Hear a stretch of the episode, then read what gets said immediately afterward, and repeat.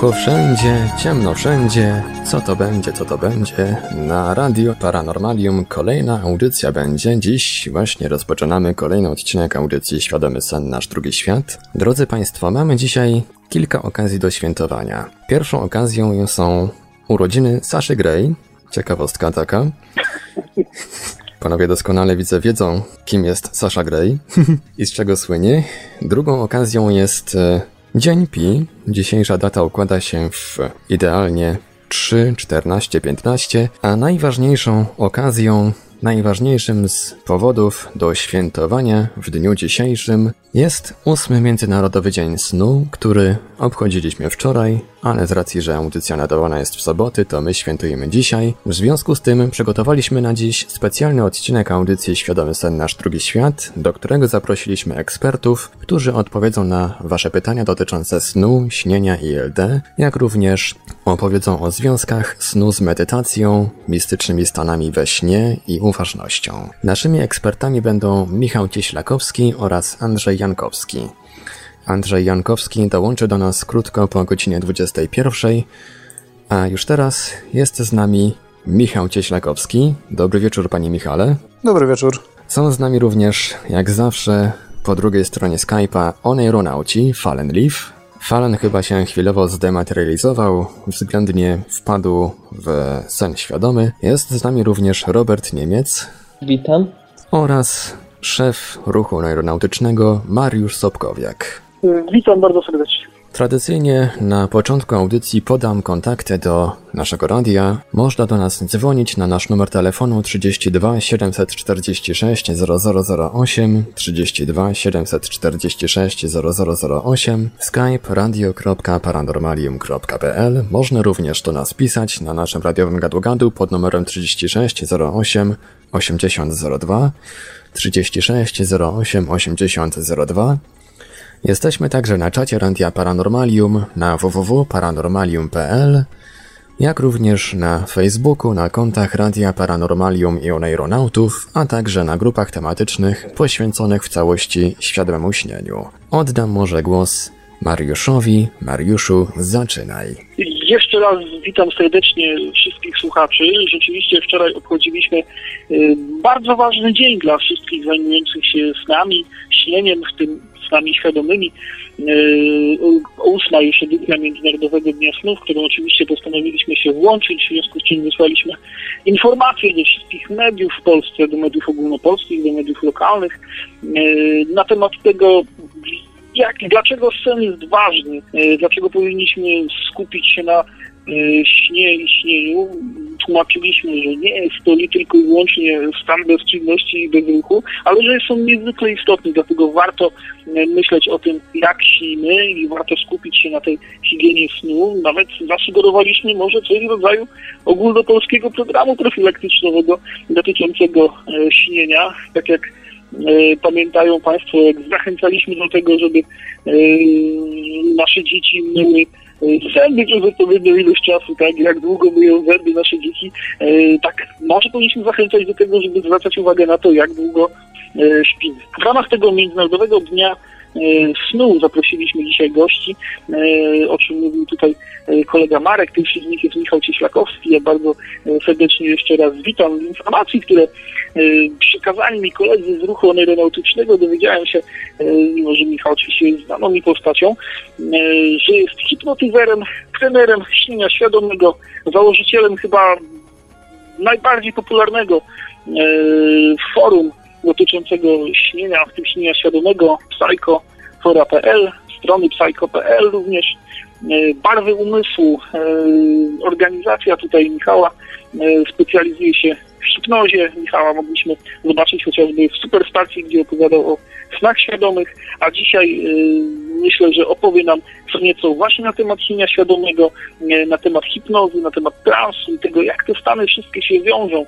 Z racji tego, że zbieraliśmy od kilku dni pytania od naszych słuchaczy, od sympatyków ruchu aeronautycznego, od osób zainteresowanych snem i śnieniem świadomym, to pozwolę sobie przekazywać te pytania, abyśmy wspólnie mogli się nad nimi nimi zastanowić i uzyskać również tutaj pomoc od naszego eksperta, od Michała, podzielić się wiedzą i dzięki temu dzisiaj razem wspólnie będziemy mogli propagować wiedzę dotyczącą snu i śnienia, żeby pokazać, że ten stan umysłu jest bardzo ważny i warto się nad nim skupić. Z tych informacji, które mi udało się zebrać, wynika, że Michale snów świadomych doświadczasz od 2004 roku i początkowo było to związane z medytacją, z autohipnozą.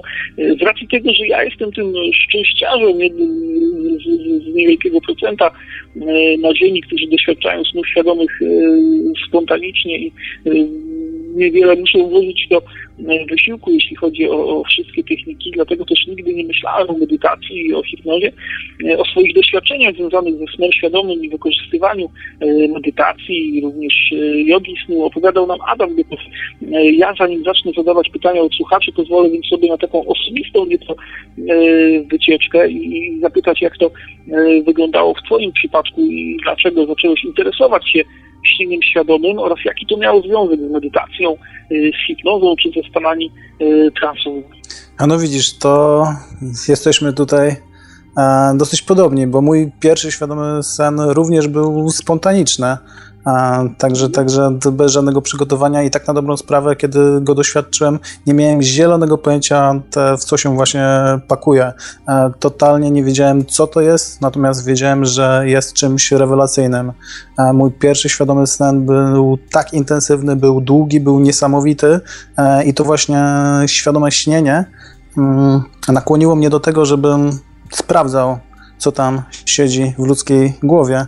E, no i świadome śnienie pchnęło mnie właśnie w stronę medytacji, NLP, hipnozy, e, no bo jak się okazało, właśnie praca z podświadomością jest najlepszym sposobem do tego, żeby te świadome śnienie powielać, żeby śnić świadomie częściej.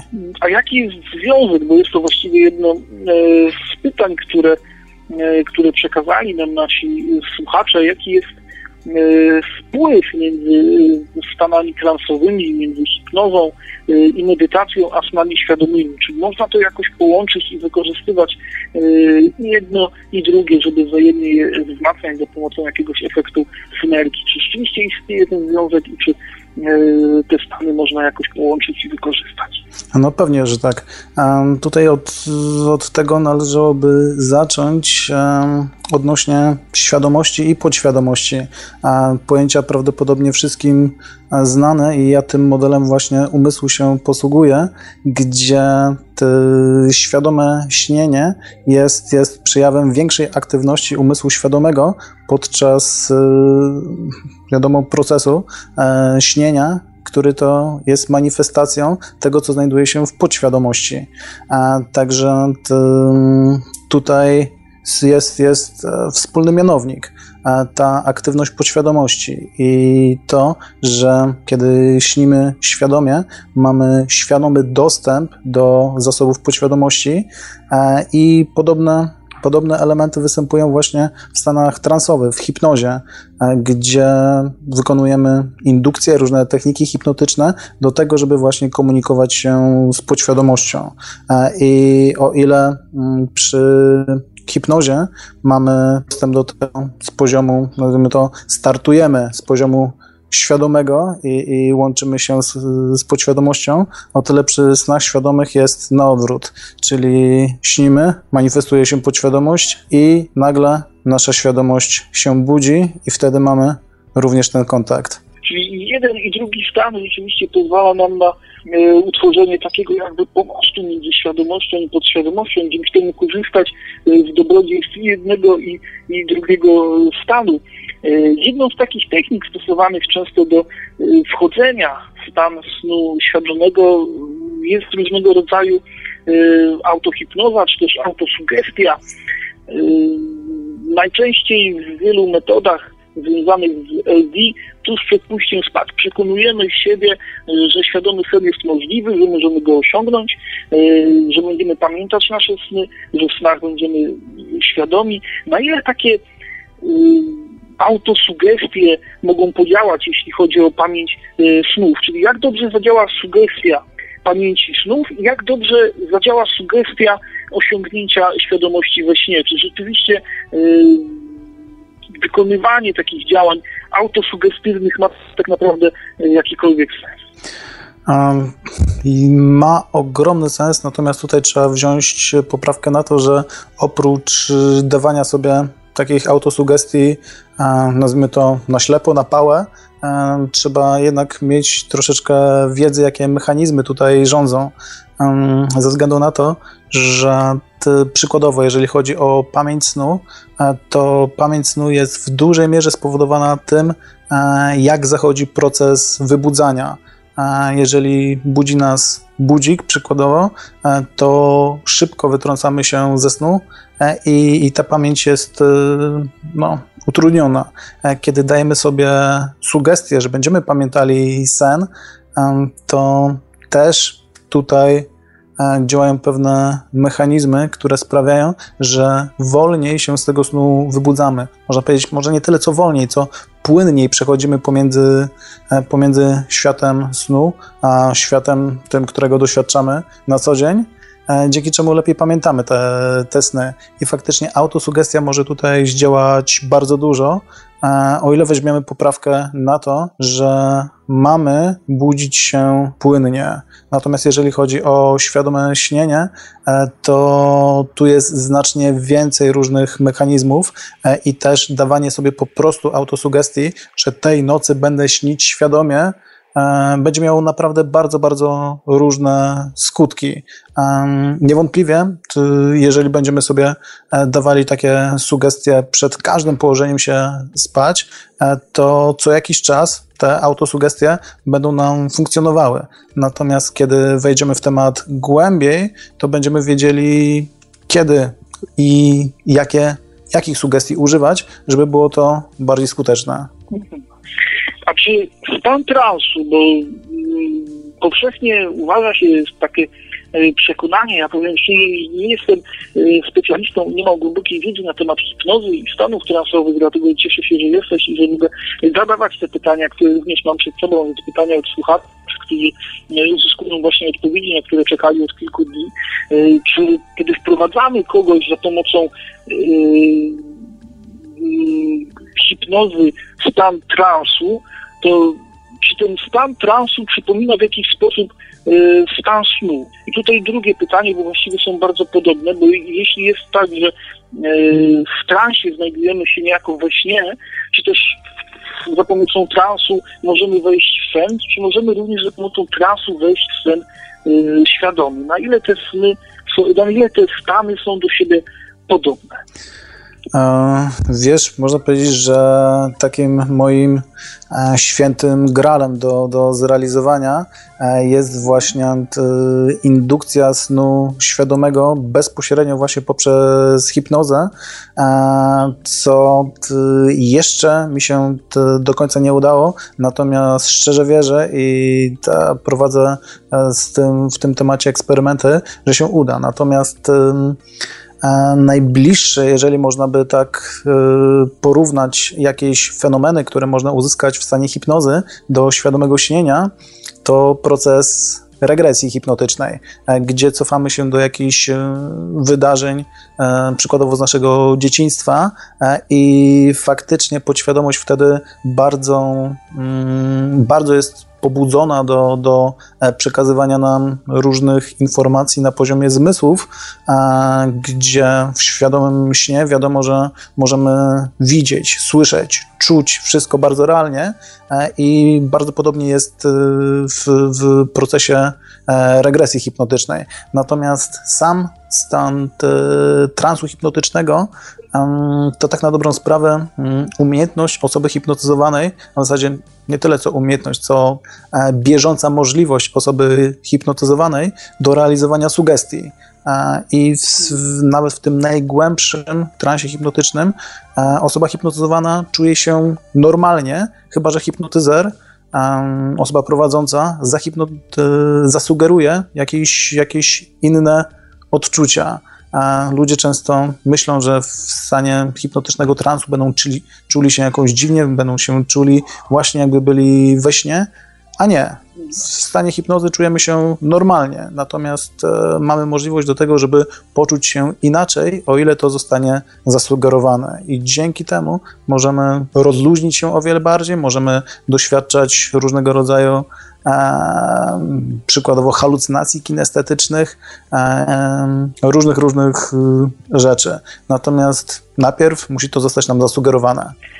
A czy za pomocą, bo mówimy o tym, że regresja hipnotyczna, y, padło takie sformułowanie, może nam pomóc dotrzeć do wspomnień nawet odległego y, dzieciństwa. Zastanawiam się i takie pytanie też y, tutaj padło, czy za pomocą hipnozy można również przypominać sobie sny, które śniły nam się wcześniej, bo śnią nam się praktycznie każdej nocy i których nie pamiętamy. I drugie pytanie, na ile te wspomnienia y, są rzeczywiście zgodne z rzeczywistością, ponieważ y, co jakiś czas czytamy różne doniesienia na temat y, tak zwanych fałszywych wspomnień, które miałyby być również indukowane tak naprawdę w głowie osoby hipnotyzowanej przez, przez hipnotyzera.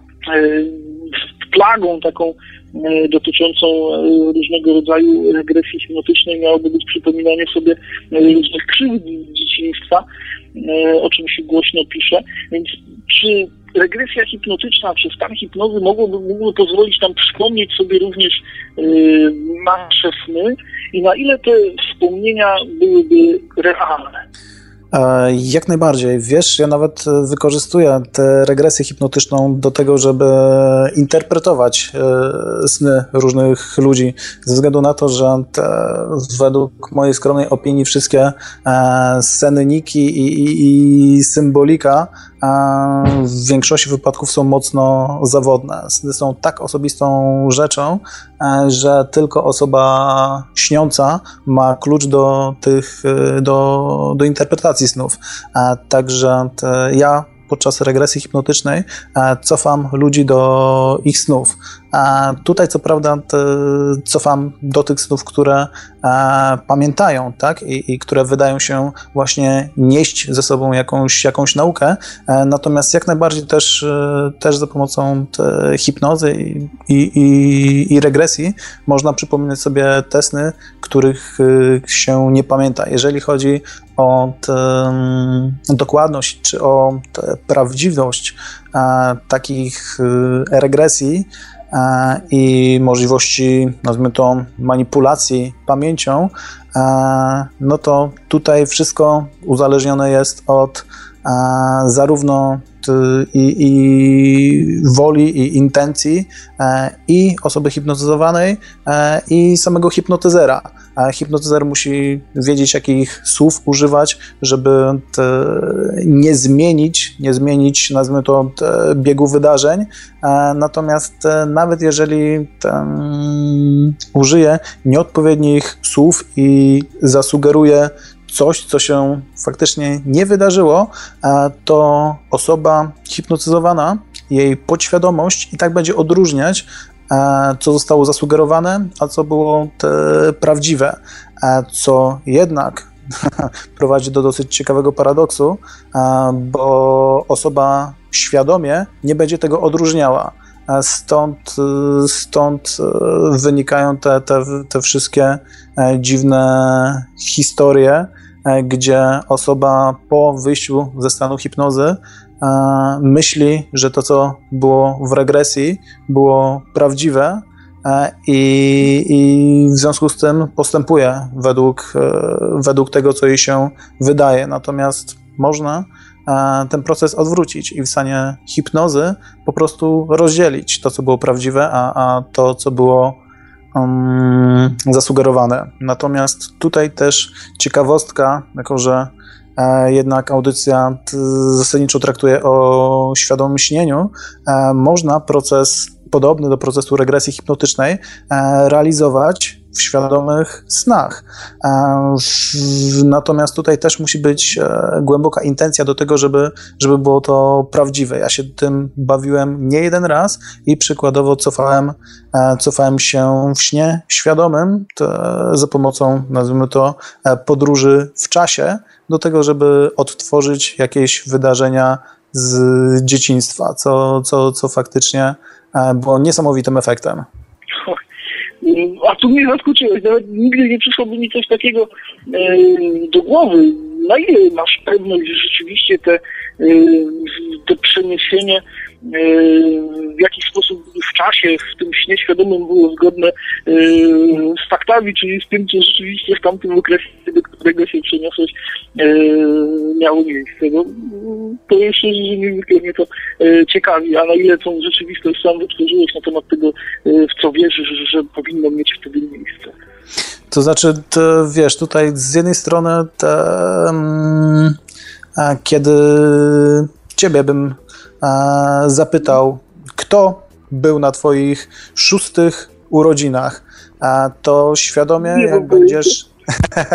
Natomiast jeżeli byś się bardzo, bardzo, bardzo wysilił, to prawdopodobnie jakieś, jakieś twarze, jakieś osoby przyjdą ci do głowy i, i te, czy to będzie prawda, E, no sam tego nie będziesz wiedział, e, póki byś nie odnalazł jakichś e, zdjęć. Natomiast w momencie, kiedy zapytałbym cię, kto był na twoich ostatnich urodzinach, to masz większą pewność do, do tego. Masz bardziej czysty obraz, czyste, czyste wspomnienie i tutaj, mm, kiedy ja przykładowo przyniosłem się w czasie o, o lat kilkanaście, e, to po prostu chodziłem po, e, po parku na moim osiedlu e, i miałem jednocześnie świadomość tego młodszego siebie, ale jako, że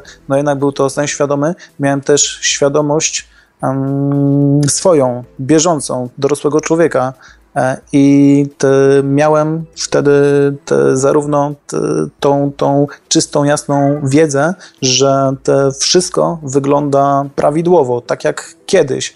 E, jak się, e, jak się obudziłem, to, to tego dnia zacząłem przeglądać jakieś stare nagrania jeszcze na, na kamerach VHS, gdzie, gdzie e, nagrywaliśmy, nagrywaliśmy z rodzinką e, na, na kamerę i faktycznie wszystko, wszystko się potwierdziło.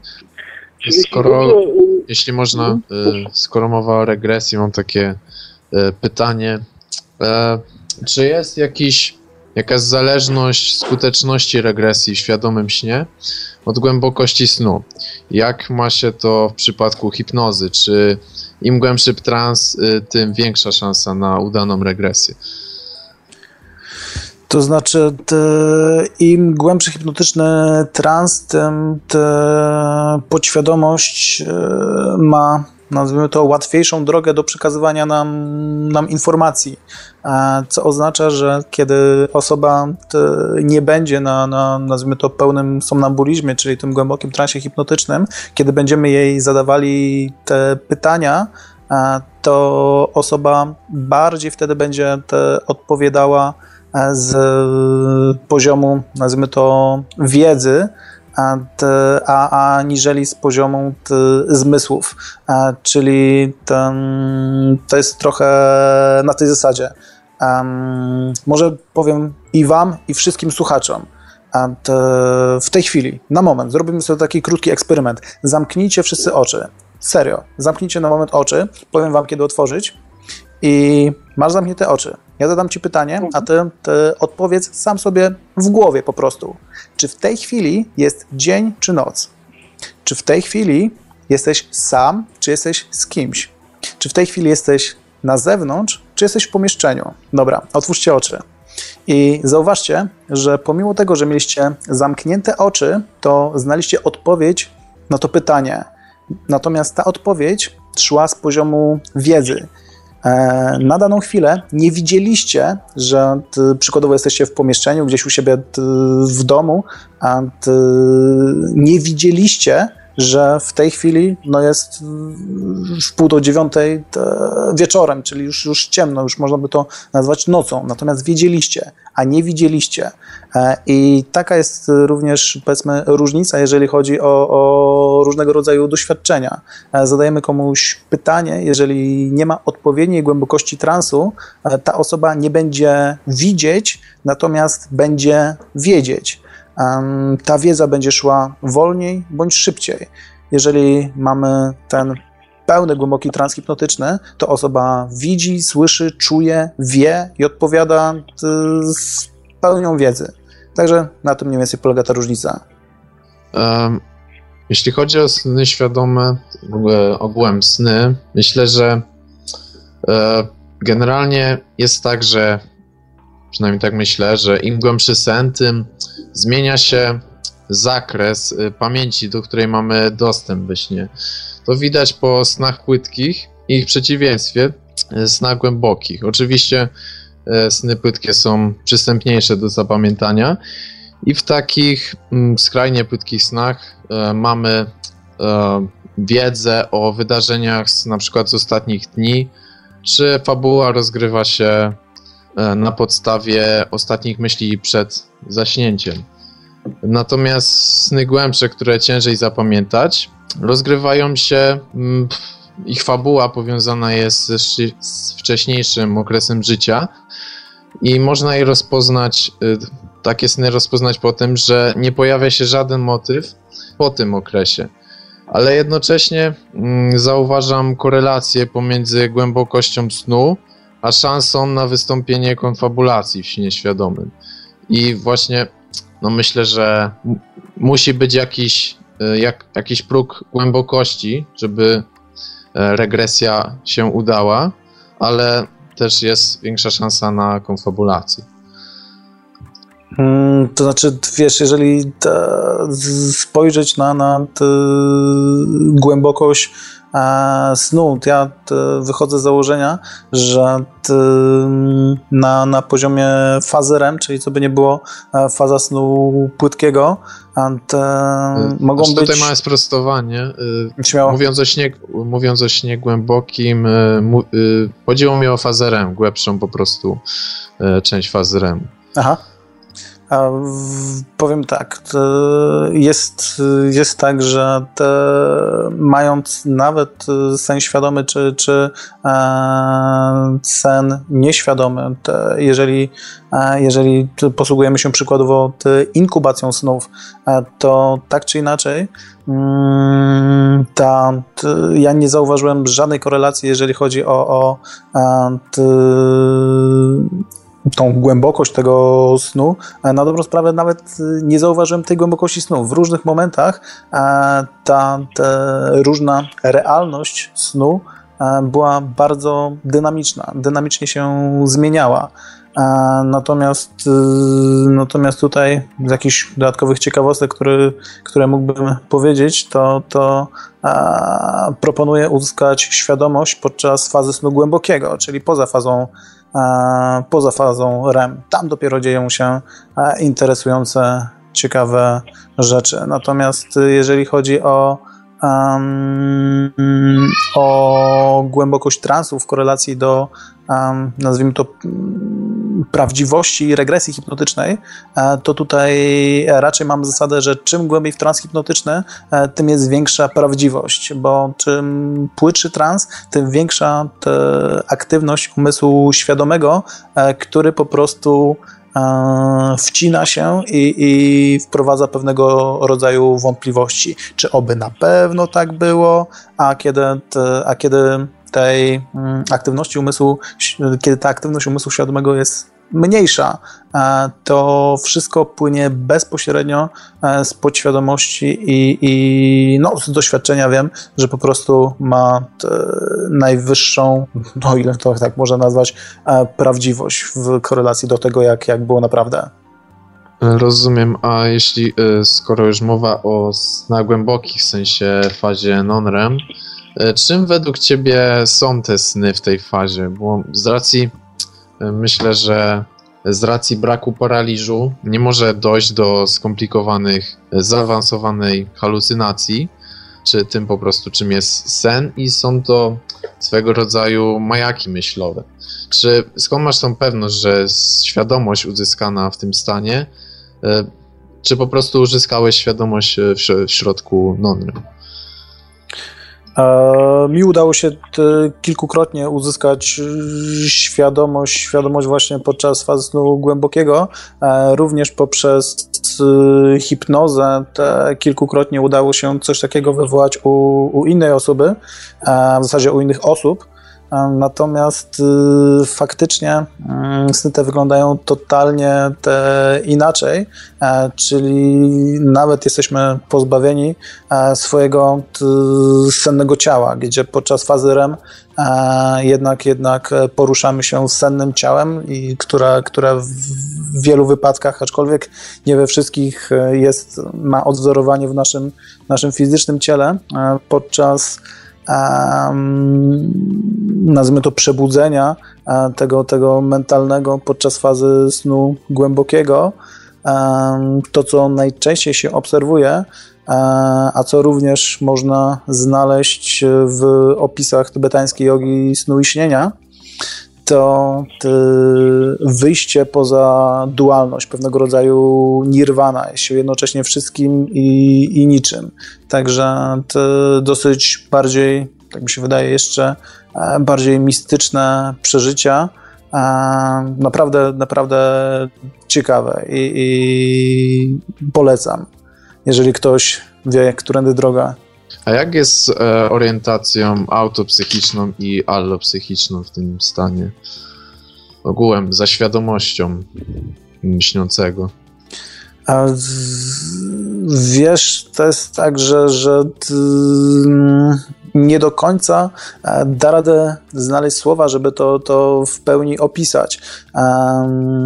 To jest trochę na tej zasadzie, że kiedy e, się tam jest, kiedy się tego doświadcza, to, to ma się tego bardzo dużą przejrzystość, jasność, klarowność. Natomiast y, po wybudzeniu się e, to znika i, i nijak nie idzie się tego, nijak nie idzie się z powrotem, nie wiem, przywołać to, to, co zostaje, to pewnego rodzaju posmak i wspomnienie tego, jak było. To, to, słowo posmak jest, jest ciekawe, bo faktycznie ludzie, którzy tego doświadczyli, e, mniej więcej te, tych, tych właśnie słów e, używają. Mm, wiesz, tutaj jest to tak wysoki poziom abstrakcji, bo na co dzień jesteśmy w świecie dualnym, tak? Są rzeczy małe, duże, e, coś może być blisko, coś może być daleko. Natomiast tutaj takie, mm, myślę, że najbliższe określenie e, tego, mm, co ja przykładowo kilkukrotnie doświadczyłem, to to, że byłem mm, nieskończenie małym niebieskim światełkiem w nieskończenie wielkiej przestrzeni niebieskich światełek, jednocześnie będąc nimi wszystkimi, wiedziałem wszystko, nie wiedząc nic. Byłem wszystkim, nie będąc niczym gdzie no, brak słów, żeby to opisać. Natomiast y, jeszcze taką krótką rzecz dodatkową mm, wspomnę, co może jakoś ludziom mm, namalować w głowie pewne porównanie odnośnie mm, pamięci snów.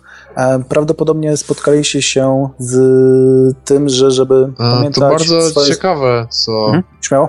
Dobra, to pozwól, że, że skończę. Prawdopodobnie te spotkaliście się z takim mm, przekonaniem, że e, pamięć snu działa bardzo fajnie, kiedy jesteśmy w tej samej pozycji, e, co śnił się nam sen, prawda? Znacie mniej więcej coś takiego. I tutaj ja kilkukrotnie doświadczałem fajnej rzeczy. Kiedy obudziłem się um, w nocy, e, byłem w jednej pozycji i dokładnie pamiętałem sens, którego się obudziłem. Miałem przed, przed oczyma żywe kolory, wyraźne dźwięki. E, obróciłem się na bok, żeby sięgnąć po po dziennik snów e, i w momencie przekręcania się zauważyłem, jak wszystko w mojej głowie, nazwijmy to, blednie, wszystko się wycisza. Natomiast kiedy wróciłem do, te, do tej pozycji, gdzie śnił mi się sen, nagle wszystko z powrotem stawało się klarowne. Było, stawało się bardziej czytelne. Także bawiłem się tym kilkukrotnie, przekręcałem się e, z boku na bok i, i byłem pod dużym wrażeniem, jak y, pamięć wraca i odchodzi, wraca i odchodzi. E, także tutaj jeżeli chodzi o, o te wspomnienia z przebudzenia w głębokiej fazie REM, e, niestety jest e, tylko droga w tą stronę e, mniejszej klarowności. Żeby tą klarowność mieć e, ponownie, trzeba po prostu ponownie tego stanu doświadczyć. E, to bardzo, bardzo mnie zainteresowało to, co mówiłeś o ubytku pamięci w tym stanie, e, bowiem podobnego E, ubytku może doświadcza się czasami w śnie nieświadomym na przykład.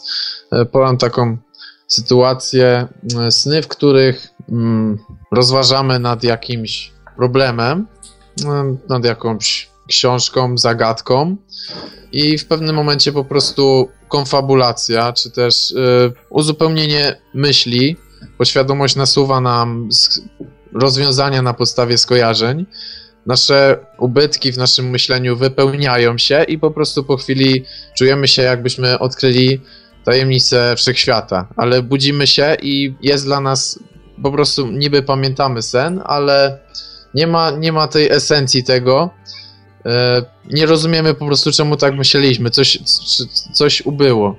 E, generalnie chodzi o to, że e, nie wiem, czy są to po prostu jakościowe zaburzenia świadomości, czy też zaburzenia myślenia, ale podobnych, mm, podobnego mechanizmu można doświadczyć po nie propagując narkotyków, substancji psychoaktywnych, po THC, LSD, gdy po prostu mm, nawet czytając takie relacji, ten człowiek zapisywał sobie na tripie e, swoje złote myśli w tym stanie E, miał ich później już dość dużo, wszystkie oczywiście rozumiał, ale gdy faza minęła, wziął tą kartkę i nie rozumiał nic, po prostu było to pusto. E, oczywiście te stany dużo ludzi określa właśnie jako mistyczne. No właśnie ja mam takie po tych, mm, po tym, między innymi po tym, co powiedziałem, nie uważam to aż za takie mistyczne, po prostu są to, za, myślę, że to są zaburzenia myśl, myślenia, biorące się z bardzo niskiej świadomości. E, jeszcze przytoczę taką sytuację e, ambiwalencji. Ambiwalencję doświadcza się, można doświadczyć na pograniczu snu OLD, gdzie e, na przykład nagle wyskakujemy przez okno, ale nawet jeszcze nie wiemy, że śnimy. Po prostu poświadomość już załapała, łapie fakt, że śni, ale jest z tego tak mała część, że nawet nie dociera do nas myśl, to jest sen i po prostu możemy po obudzeniu pomyśleć, że coś jest z nami nie tak. Ale co ciekawe, yy, pewnego razu budząc się z głębokiego snu po krótkim śnie i dosypiając, to właśnie też doświadczyłem takiej ambiwalencji polegającej na tym, miałem właśnie wstawać do szkoły, ale obudziłem się z takiego głębokiego snu, że nijak mi się nie chciało. I jednocześnie myślałem sobie, że ja sobie tu poleżę, i ja jednocześnie pójdę do szkoły. tak, no po prostu ambiwalencja z niskiej świadomości. No, nie, wiem, czy, nie, troszeczkę... nie wiem, czy niedualność, y, czy niedualność, czy dualność może, niedualność wiąże się z ambiwalencją, a myślę, że mają, ma to jakieś wspólne cechy, mechanizmy. Znaczy tutaj w dużej mierze te, działają te emocje te, w takim kontekście, że ten poziom świadomy to logika, to racjonalne myślenie, poziom podświadomy to emocje i przykładowo w, we śnie, nawet śnie świadomym, gdzie, gdzie, gdzie mamy większy dostęp do, do tego logicznego myślenia, mm, możemy przykładowo zakochać się w kamieniu i to samą intencją. I będziemy dokładnie, dokładnie na bieżąco te, doświadczali tego faktu i będzie to poniekąd dla nas logiczne, ze względu na to, że umysł świadomy szuka tej logiki nawet tam, gdzie, gdzie tej logiki nie ma. Także tutaj myślę, że kwestią jest to, żebyśmy poznali te zasady, jakimi kieruje się i świadomość, e, i podświadomość. Wtedy będziemy mogli doświadczać tych stanów o wiele lepiej e, i przede wszystkim częściej, bo czyż nie o to chodzi? E, no w tym myśleniu nie widzę sprzeczności. Mm, myślę, że po prostu no oczywistym jest, że im mniej świadomości, tym podświadomość ma większy wpływ, a te zaburzenia myślenia to po prostu e, niezamierzony, niekontrolowany napływ tych urojeń. Ale oczywiście, jak mówiłeś, intencją też można, także można je spowodować. Tutaj jeszcze nawiążę do tego, co te powiedziałeś kilka te chwil temu. Mm i przytoczę pewne te wydarzenia te z jednego z moich snów, e, gdzie kolejna rzecz odnośnie tego, jak funkcjonuje e, pamięć. E, pamiętam, miałem kiedyś ciekawy sen, w którym nie byłem sobą, no bo wiadomo, można, można być sobą, mogę być Michałem, tak, hipnotyzerem, natomiast czasami zmienia się nam tożsamość.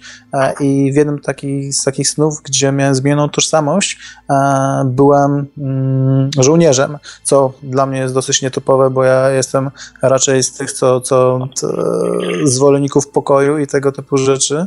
E, natomiast tutaj siedziałem sobie w okopach, miałem karabin, kask i mm, nagle przyszło do mnie pytanie, zaraz, ale skąd ja się tutaj wziąłem?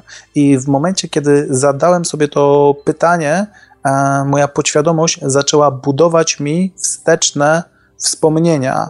E, jak e, leciałem helikopterem, po prostu mogłem sięgnąć pamięcią do, do tego, co, co było, no, jakby nie patrzeć, nierealne. I jeszcze kilka chwil wcześniej tych wspomnień nie było. One dopiero zostały zbudowane, kiedy zastanawiałem się,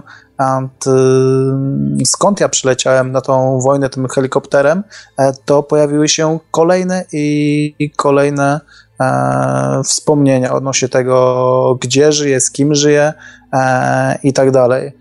I tutaj jest ciekawe też y, połączenie z efektem dusiołka, o którym prawdopodobnie wszyscy, wszyscy wiemy. Natomiast y, mnie najbardziej w efekcie dusiołka zastanawiało to, że zanim mamy uczucie duszenia, zanim coś się coś się z nami dzieje, co wywołuje ten, a, ten strach i, i, czujemy ten paraliż, a, to, to, jeszcze przez kilka, czasami nawet kilkanaście sekund możemy być świadkami tej obecności w pokoju. Ja czasami nawet słyszę e, kroki, tup, tup, tup, tup, tup, jak coś biega po, po pokoju, coś się śmieje, a dopiero później e, na mnie wskakuje i, i zaczyna dusić. I można by się t, wtedy zastanawiać, że faktycznie albo coś tam było, natomiast tutaj wytłumaczeniem może być to budowanie wsteczne wspomnień, gdzie mamy paraliż od samego początku, ale dopiero tamte wydarzenia zostają nam w podświadomości dobudowane. Co tego otrzymywania wspomnień, e, to myślę dość częsta sytuacja i to jest też powód, dlaczego testy rzeczywistości z próbą przypomnienia sobie skąd się tu wziąłem e, są bardzo zawodne. Po prostu jak chcemy otrzymać jakąś odpowiedź, to w śnie, śnie podświadomość ją podsunie. E, a co do tej zmiany orientacji we śnie, bardzo ciekawe są takie sny, niekoniecznie świadome, ale dopiero świadomym poprzez świadomość możemy odczuć tą pamięć. Ja nie miałem takiej pełnej y, peł, snu świadomego z pełną zmianą orientacji, ale z, miałem mm, sen świadomy po śnie o Will, w którym pomimo y, świadomości dość mocno zmieniła mi się pamięć. Miałem dość inny dom, inne sąsiedztwo, rodzina, e, pokój i myślenie było logiczne, ale w czasie tego snu świadomego ja po prostu żyłem tym życiem i obudzenie się z takiego snu jest bardzo ciekawe, bo jakbyśmy obudzili się po prostu z drugiego życia. A tutaj jeszcze taka hipoteza do tej wojny. E, niewykluczone, że był to sen y, głęboki i z racji po prostu poświadomościa mm, co nie chciała, cofa się w czasie i wiąże to po prostu z okresem wojny. To tylko taka hipoteza. Jasne. Jest też e, inna hipoteza, e, która wywodzi się z tybetańskiej jogi snu i śnienia, że tutaj tak jakoś mam, mam wrażenie, że, że troszeczkę e, ta głębokość tego snu to, to nawiązuje do innej terminologii, natomiast do tego samego efektu, choć może niekoniecznie, w każdym razie do snów samsarycznych i snów przejrzystego światła, gdzie w tybetańskiej jodze e, sny samsaryczne odwołują się do naszych śladów karmicznych, nawiązują do E, do tego, co, co, co jest e, nasze, nasze pragnienia, nasze strachy. Natomiast sny przejrzystego światła to sny e, z, ze ścieżki karmicznej, nazwijmy to kolektywnej, gdzie wychodzimy poza nasze życie i, i doświadczamy również innych rzeczy.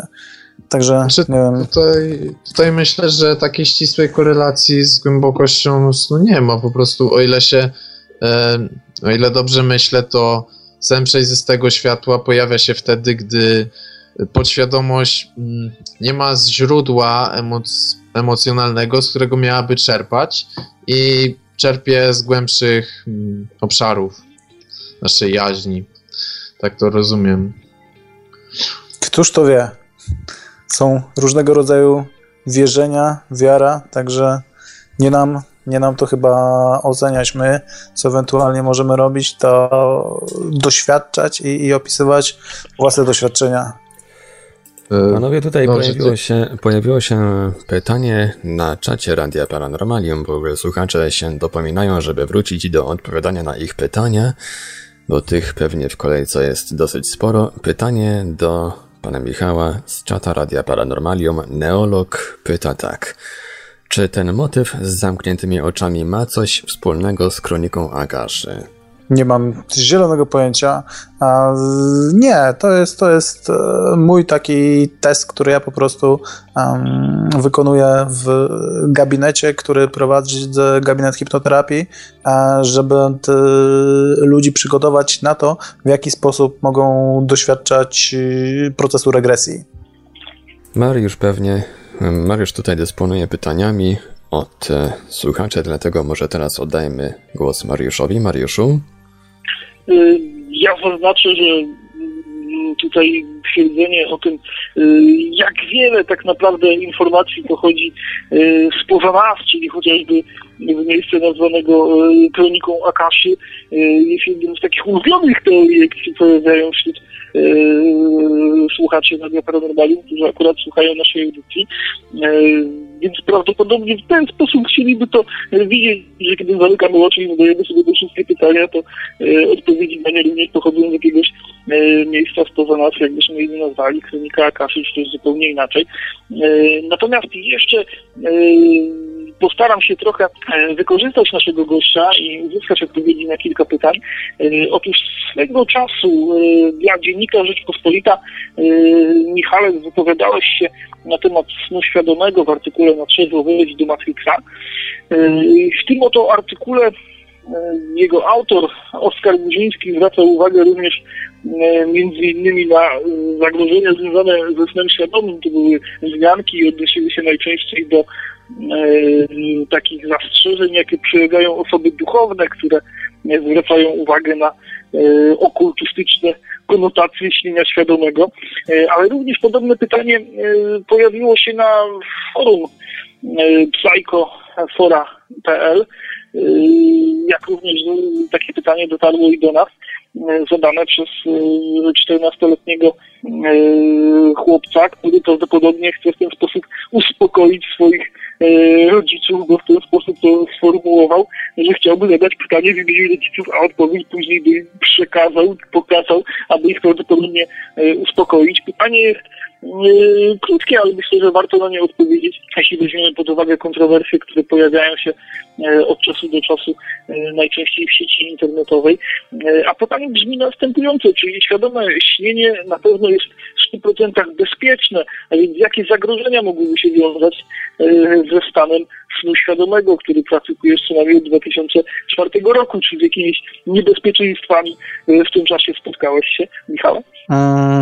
Wiesz, e, z żadnymi. Jest tak, że, że te, do tej pory e, jedynie same pozytywne rzeczy e, zauważałem. Jest tak, że czasami e, ludzie donosili mi, że sny świadome ich męczą że kiedy budzą się rano, to są po prostu niewyspani. Natomiast e, za każdym razem, kiedy z takimi osobami mm, rozmawiałem, to okazywało się, że nie są to w pełni e, sny świadome, że tak na dobrą sprawę oni sami nie mogą kontrolować, nie mogą decydować, co się w tych e, snach dzieje, także mają coś, co bardziej, bardziej E, z angielskiego jest conscious dream, e, czyli świadomy sen, e, gdzie tutaj, tutaj nasz prekursor, prekursor oneironautyki Adam Bytów troszeczkę zrobił nam zamieszania, bo zasadniczo Conscious Dreams i Lucid Dreams to dwie różne rzeczy. Także mm, tutaj E, te osoby nie mają pełnego świadomego śnienia i przez to e, czują się zmęczone, bo ich świadomość jest bardziej rozbudzona, natomiast e, oni sami pogrążeni są w snach, które są nieprzyjemne. Natomiast sny nieprzyjemne po prostu z reguły nas męczą. Natomiast kiedy mamy sny w pełni świadome i, i nie tylko zdajemy sobie sprawę z tego, że to, co nas otacza, jest snem, ale również kiedy mamy procesy decyzyjne i świadomie możemy podejmować decyzje, co robić, e, no to nie ma mowy, żebyśmy się męczyli, e, bo zamiast e, uciekać przed potworami bagiennymi i, i, i, tego typu rzeczy, po prostu lecimy sobie na plażę i się relaksujemy, tak? Także tutaj czasami jest pewne nie do końca zrozumienie, jeżeli chodzi o, o te procesy. E, dlatego, jeżeli mamy pełne sny świadome, według mnie żadnych zagrożeń, same pozytywne rzeczy. Chyba, że ktoś wam coś doniósł, to może do tego się odniosę, natomiast ja się jeszcze nie spotkałem. E, co do tego Conscious Dream, to kilk, y, kilka edycji temu na antenie radia z panem Bytofem E, pytałem o ten e, stan, dopytywałem się i okazało się, że właśnie rozumiałem to e, tak jak ty, ale mm, pomyliłem terminologię. Ten termin wymyśli, wymyślił Ken Wilber i oznacza to pokrótce zatrzym, zatrzymanie w czasie snu utożsamiania się z umysłem. Po prostu wyższy stan medytacyjny. No, a czy takie jeszcze pytanie? E, Plakietki, czy... terminologie, także kwestia umowna. Ale także można mówić sen e, prawie świadomy, sen w pełni świadomy. Albo sen czujny na przykład, jak to taką mam terminologię. E, jeszcze takie pytanie na temat, czy zdarzyło ci się obudzić się ze snu świadomego spoconym? Mm, wiesz, że nie przypominam sobie. E, pomimo tego, że bardzo różne aktywności robiłem, o ile wiecie, to co mi chodzi, e, to, to nie, nie, nie, nie zdarzyło mi się. Co do zmęczenia, to y, y, mam inne zdanie y, na ten temat. Po pierwsze, sama świadomość przerzuca pewne obszary mózgu na falę beta, więc to już, to już wynika, że nie regenerują się w tym czasie. A druga rzecz to świadome ruchy we śnie mm, nie działają tak samo jak w śnie nieświadomym, działają tak na przykład samo jak w koszmarze. Y, czyli impulsy do, przechodzą do mięśni, ale z racji paraliżu nie poruszamy się na łóżku, ale męczymy się w ten sposób. Mm, to znaczy, tutaj jeszcze trzeba rozróżniać, że są te różne rodzaje zmęczenia. Może być zmęczenie fizyczne, może być zmęczenie psychiczne.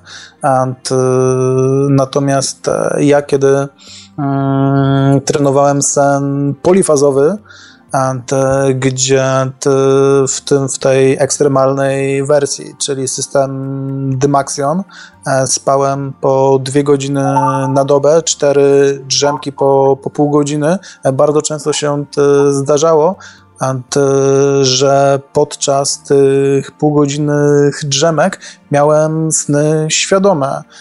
Także na, na dobrą sprawę moja świadomość była aktywna nawet nie 22 godziny, a, a, a bliżej 23 godzin.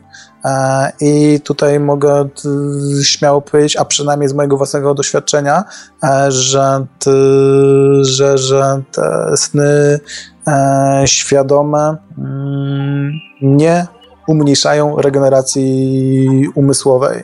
Dobrze, że oddam głos Mariuszowi, bo pewno zostało jeszcze pytań. Ja pozwolę sobie jeszcze zadać jedno pytanie odnoszące się y, do tego, w jaki sposób możemy wykorzystać hipnozę, transhipnotyczne y, w naszym życiu codziennym i też w tych nawykach związanych ze snem i śnieniem, z racji tego, że wczoraj obchodziliśmy rzeczywiście wysłą edycję Międzynarodowego Dnia Snu. Zachęcaliśmy wszystkich Polaków do tego, żeby zwrócili uwagę na to, jak śpią. Jednym z najczęstszych nawyków jest to, że śpimy zbyt krótko albo zbyt długo i nie chce nam się wychodzić z łóżka. Byłoby fajnie, gdybyśmy wstawali rano rzeźcy i wypoczęci w tej godzinie, w której trzeba. Jedną z takich metod stosowanych do tego, żeby rano się budzić i to bez zastosowania żadnych urządzeń elektronicznych, bez których dzisiaj nie wyobrażamy sobie życia, jak budziki, czy to radio budziki, czy budziki w telefonach. Mowa o wykorzystaniu alfa budzika. I pytanie, które zostało nam przekazane tutaj na jednej z facebookowych grup, to czy można nastawić alfa budzik podczas transu, jak, jak byłby dokładny, czyli czy można wykorzystać tutaj taką sugestię przekazaną podczas hipnozy dotyczącą tego, że będziemy budzić się zawsze w określonym czasie, czy jest to możliwe, na ile byłoby skuteczne i dokładne. Mm, jak najbardziej. Zasadniczo sugestie dotyczące alfa budzika powinny być e, robione w hipnotycznym transie, e, aczkolwiek to nawet nie musi być głęboki trans hipnotyczny, ze względu na to, że te procesy są tak bliskie, nazwijmy to, rzeczywistości, że podświadomość e, łatwo akceptuje sugestie dotyczące wstawania o, o określonej porze, e, jeżeli takowe sugestie oczywiście damy. Natomiast ja tak czy inaczej polecam e, głęboki transhipnotyczny, bo tam mamy o wiele większą pewność, że sugestie będą do podświadomości wchodziły no, w odpowiedniej formie i, i przekazywały odpowiednią treść. Natomiast jeżeli chodzi o dokładność, no to tutaj alfa budzik może być naprawdę dokładny co do sekund. Natomiast nie zawsze za pierwszym razem. Czasami potrzebna jest do tego troszeczkę kalibracja. Chodzi o to, żeby o ile mamy taką możliwość, a myślę, że, że, że każdy przy choć odrobinie wysiłku sobie takie możliwości może stworzyć, żeby skalibrować alfa budzik, e, należy nastawiać go na bardzo konkretną godzinę, po czym kiedy się obudzimy, e, to po prostu tą godzinę skontrolować od razu tuż po przebudzeniu e, i te, ani nazwijmy to nie karać się, jeżeli, jeżeli ta godzina nie będzie bliska, ani jakoś super nie nagradać się, jeżeli e, ta godzina będzie dokładna, po prostu skontrolować. E, I, i po kilku razach ten alfa budzik jest, jest e, dokładny co do minuty. Nie wiem, czy ktoś jeszcze z osób, które mamy dzisiaj na antenie, ma pytania do Michała, które bardzo chcieliby zadać. Bo ja pozwolę sobie przekazać jeszcze jedno takie kluczowe i koronne pytanie od naszego kolegi Bartłomieja Zięby, który właśnie pojawił się na naszym czacie. Bartek zadaje pytanie, które właściwie pojawia się w każdej naszej audycji dotyczącej świadomego śnienia, nasz drugi świat. Z racji tego, że zawsze poruszamy tematy związane z ludzką seksualnością, to Bartek gorąco prosi o przekazanie informacji dotyczących seksu w LD, czyli tego, czy jest to możliwe, czy mm, również możemy wykorzystywać takie stany znaczące, jakim jest świadome śnienie, ponieważ Kenneth Kelcer w swojej książce Słońce i Cień twierdzi, że sen świadomy jest stanem tak mistycznym i tak znaczącym, że marnotrawienie go niejako e, na seks byłby czymś w rodzaju, e, w rodzaju nadużycia. E, jaka jest opinia Michała Cieślakowskiego, jeśli chodzi o e, seks w stanie świadomego śnienia? Świetne pytanie, troszeczkę kosmate, podoba mi się. And, e, już mówię, zasadniczo jest tak, że ja wszędzie wszędzie szukam pewnego rodzaju balansu. E, I, I, jeżeli chodzi o świadome śnienie, e, to podzieliłem sobie cele do realizacji, o ile tak można w ogóle nazwać, na świadome śnienie na trzy kategorie. Czysto rozrywkowe, czyli zabawa, fan, przyjemność, tego typu rzeczy. E, cele związane z rozwojem, autoterapią i cele związane z eksperymentami, żeby sprawdzać, do czego w ogóle zdolny jest ludzki umysł, kiedy e, nie ogranicza nas y, fizyczne ciało. E, I faktycznie niektórzy ludzie podchodzą do, do nazwijmy to, seksu e, w świadomych snach czysto z poziomu tego, tego pierwszego, pierwszej kategorii celów, czyli radocha, fan i, i mówią, że no tak, tak, jest to takie po prostu mentalne onanizowanie. Natomiast nie musi być. Jest tak, że faktycznie czerpanie przyjemności seksualnych podczas świadomego śnienia może być naprawdę niesamowite, natomiast również może poszerzać nam naszą świadomość. I, I, jeżeli nie wiecie, o co mi chodzi, to już tłumaczę. Zasadniczo w tym, tym ta kategoria celów, o których wspomniałem, związana z eksperymentami, to przykładowo poszerzanie sobie pola widzenia do 360 stopni dookoła głowy, czy hodowanie sobie dodatkowych kończyn i poruszanie nimi będąc ich, ich w pełni świadomymi. Natomiast również jedną z ciekawszych, a jednocześnie przyjemniejszych rzeczy, e, jakie sobie zaprojektowałem e, i, i jakich doświadczyłem w snach świadomych, e, to było zmienienie swojej własnej płci, stanie się kobietą i uprawianie seksu lesbijskiego. Także to było dosyć intensywne, ciekawe przeżycie. Oprócz tego przenoszenie uczucia orgazmu na te różne części ciała, e, jak również poza ciało. E, I tutaj mam pewne, pewien eksperyment, pewne ćwiczenie dla wszystkich słuchaczy, które to, to ćwiczenie każdy może sobie zrobić po audycji. Zapamiętajcie, mm, co macie zrobić, zróbcie. I, I pomimo tego, że tutaj od razu Wam dam e, odpowiedź, jaki, jaki będzie efekt i od razu to e, wyjaśnię, to jednak samo doświadczenie tego e, również poszerzy Wam pewną świadomość. A mianowicie, co będzie Wam potrzebne, to zwykły długopis, zwykła kartka. I kiedy weźmiecie długopis, zaczniecie po kartce pisać um, przykładowo swoje własne imię, nazwisko, to zwróćcie uwagę, gdzie czujecie. To pytanie bardziej w kontekście, czy czujecie miejsce, e, gdzie długopis styka się z kartką. Czujecie miejsce, gdzie się pisze. E, I od razu Wam mogę powiedzieć, jaka będzie odpowiedź. Tak, poczujecie. Będziecie czuli miejsce, gdzie długopis styka się z kartką. I każdy z nas zna to na co dzień. Jest to tak oczywista oczywistość, że, że jest to po prostu pisanie. Czujemy takie rzeczy.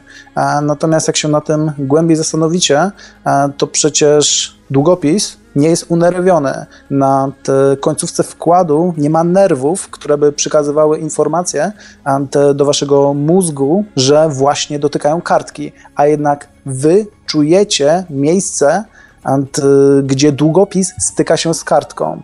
Oznacza to, że macie czucie fizyczne, kinestetyczne e, poza waszym fizycznym ciałem. A skoro możecie czuć dotyk poza fizycznym ciałem, to możecie również czuć orgazm poza fizycznym ciałem, co serdecznie polecam do przetestowania.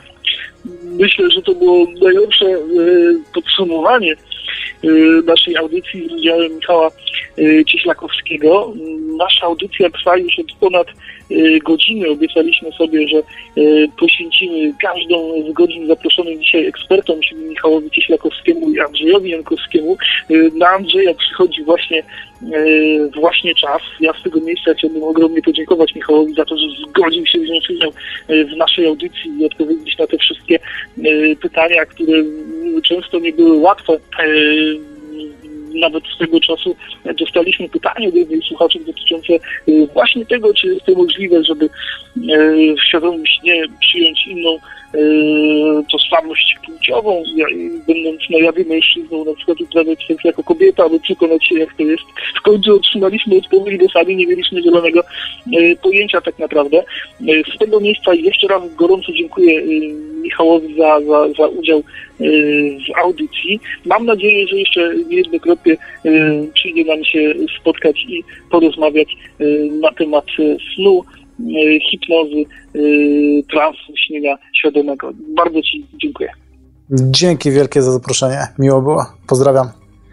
Również ja mam gorącą nadzieję, że jeszcze nie raz się z panem Michałem na antenie Radia Paranormalium spotkamy, dołączył właśnie do nas drugi z naszych dzisiejszych ekspertów, Andrzej Jankowski. Dobry wieczór, panie Andrzeju. Dobry wieczór, witam wszystkich. Pojawiło się już pierwsze pytanie na czacie.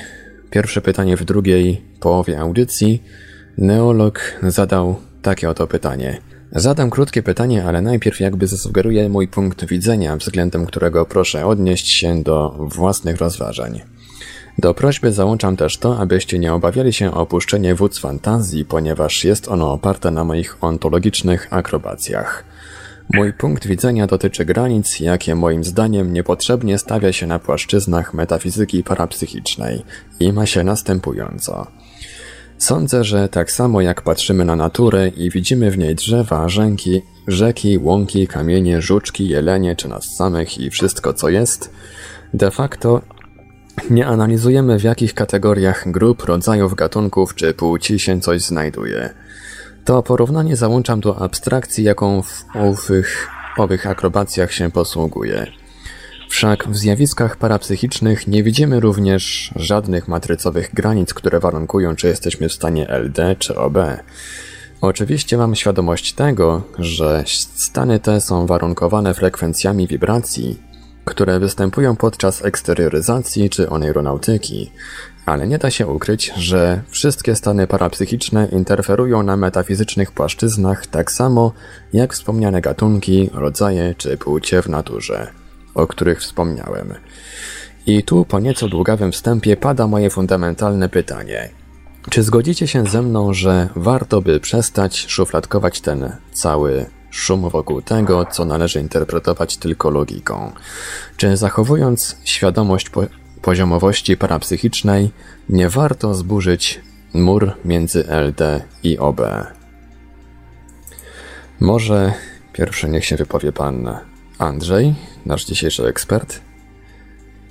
Okej, okay, no pierwsza część pytania jest dość abstrakcyjna i tak jak e, autor sugeruje, e, jest tam wiele z jego przemyśleń, ale jak zrozumiałem pytanie brzmi, a czy jest różnica pomiędzy snem świadomym a tak zwanym out of body experience. Tak, to jest e, tutaj... jedno z tych pytań fundamentalnych, które przewijają się bardzo często w naszych audycjach. Czy jest w ogóle jakaś różnica między LD i OB? Czy, czy to jest, e, czy OB jest rodzajem snu, czy jest to może coś innego? Znaczy, na to pytanie zazwyczaj padają dwie odpowiedzi. Jedni uważają, że są to dwa zupełnie inne stany, że dzieją się, w, można powiedzieć, e, w różnych rodzajach rzeczywistości. Natomiast drudzy odpowiadają na to pytanie, że jest to ten sam stan umysłu, e, tylko postrzegany w inny sposób. I tutaj często, e, myślę, że tutaj fajny przykład można podać tego, w jaki sposób osoba śniąca, czy też doświadczająca OB ma przekonanie co do tego, e, czym stan, który doświadcza. E, ponieważ jeżeli będziemy przekonani, że stan, którego doświadczamy jest stanem świadomym, będziemy mieli zupełnie co, do niego podejście, niż gdy będziemy wierzyć, że jest to stan wyjścia, wyjścia z ciała tak zwanego. Jeżeli będziemy wierzyć, że postacie, które są w naszym doświadczeniu, są e, wykreowane przez nas umysł, a zupełnie może zmienić to nasze doświadczenie niż w przypadku, gdy będziemy wierzyć, że są to jakieś inne byty z, w jakimś e, na innym planie rzeczywistości i to może diametralnie zmienić e, nasze doświadczenie i w tym przypadku może on, te dwa stany mogą się od siebie różnić. Natomiast czy są to rzeczywiście E, odmienne stany umysłu? Ja nie potrafię odpowiedzieć na to pytanie. Miałem zarówno sporo doświadczeń związanych ze snem świadomym, jak i z, e, ze stanem wychodzenia z ciała, jednak zazwyczaj ten drugi pojawiał się w momencie, kiedy przebudzałem się w nocy i poszedłem ponownie spać, czyli e, korzystałem z techniki, którą powszechnie nazywa się WILD, czyli sen świadomy indukowany zjawy. Więc e, tak naprawdę no to zależy od obozu. Jest obóz zwolenników jednej i drugiej teorii. Ja nie staram się po żadnym, e, w żadnym z nich, ale gdybym miał osobiście wyrazić swoje stanowisko, to uważam, że są to dwa te same stany. No jeśli można, odniosę się do pytania, y, a właściwie jej części, czy należy szufladkować.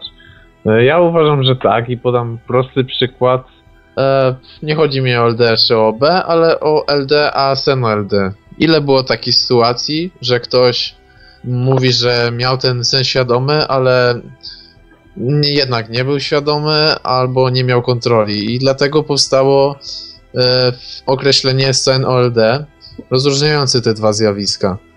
E, I no, to już można by nazwać na dobrą sprawę szufladkowaniem.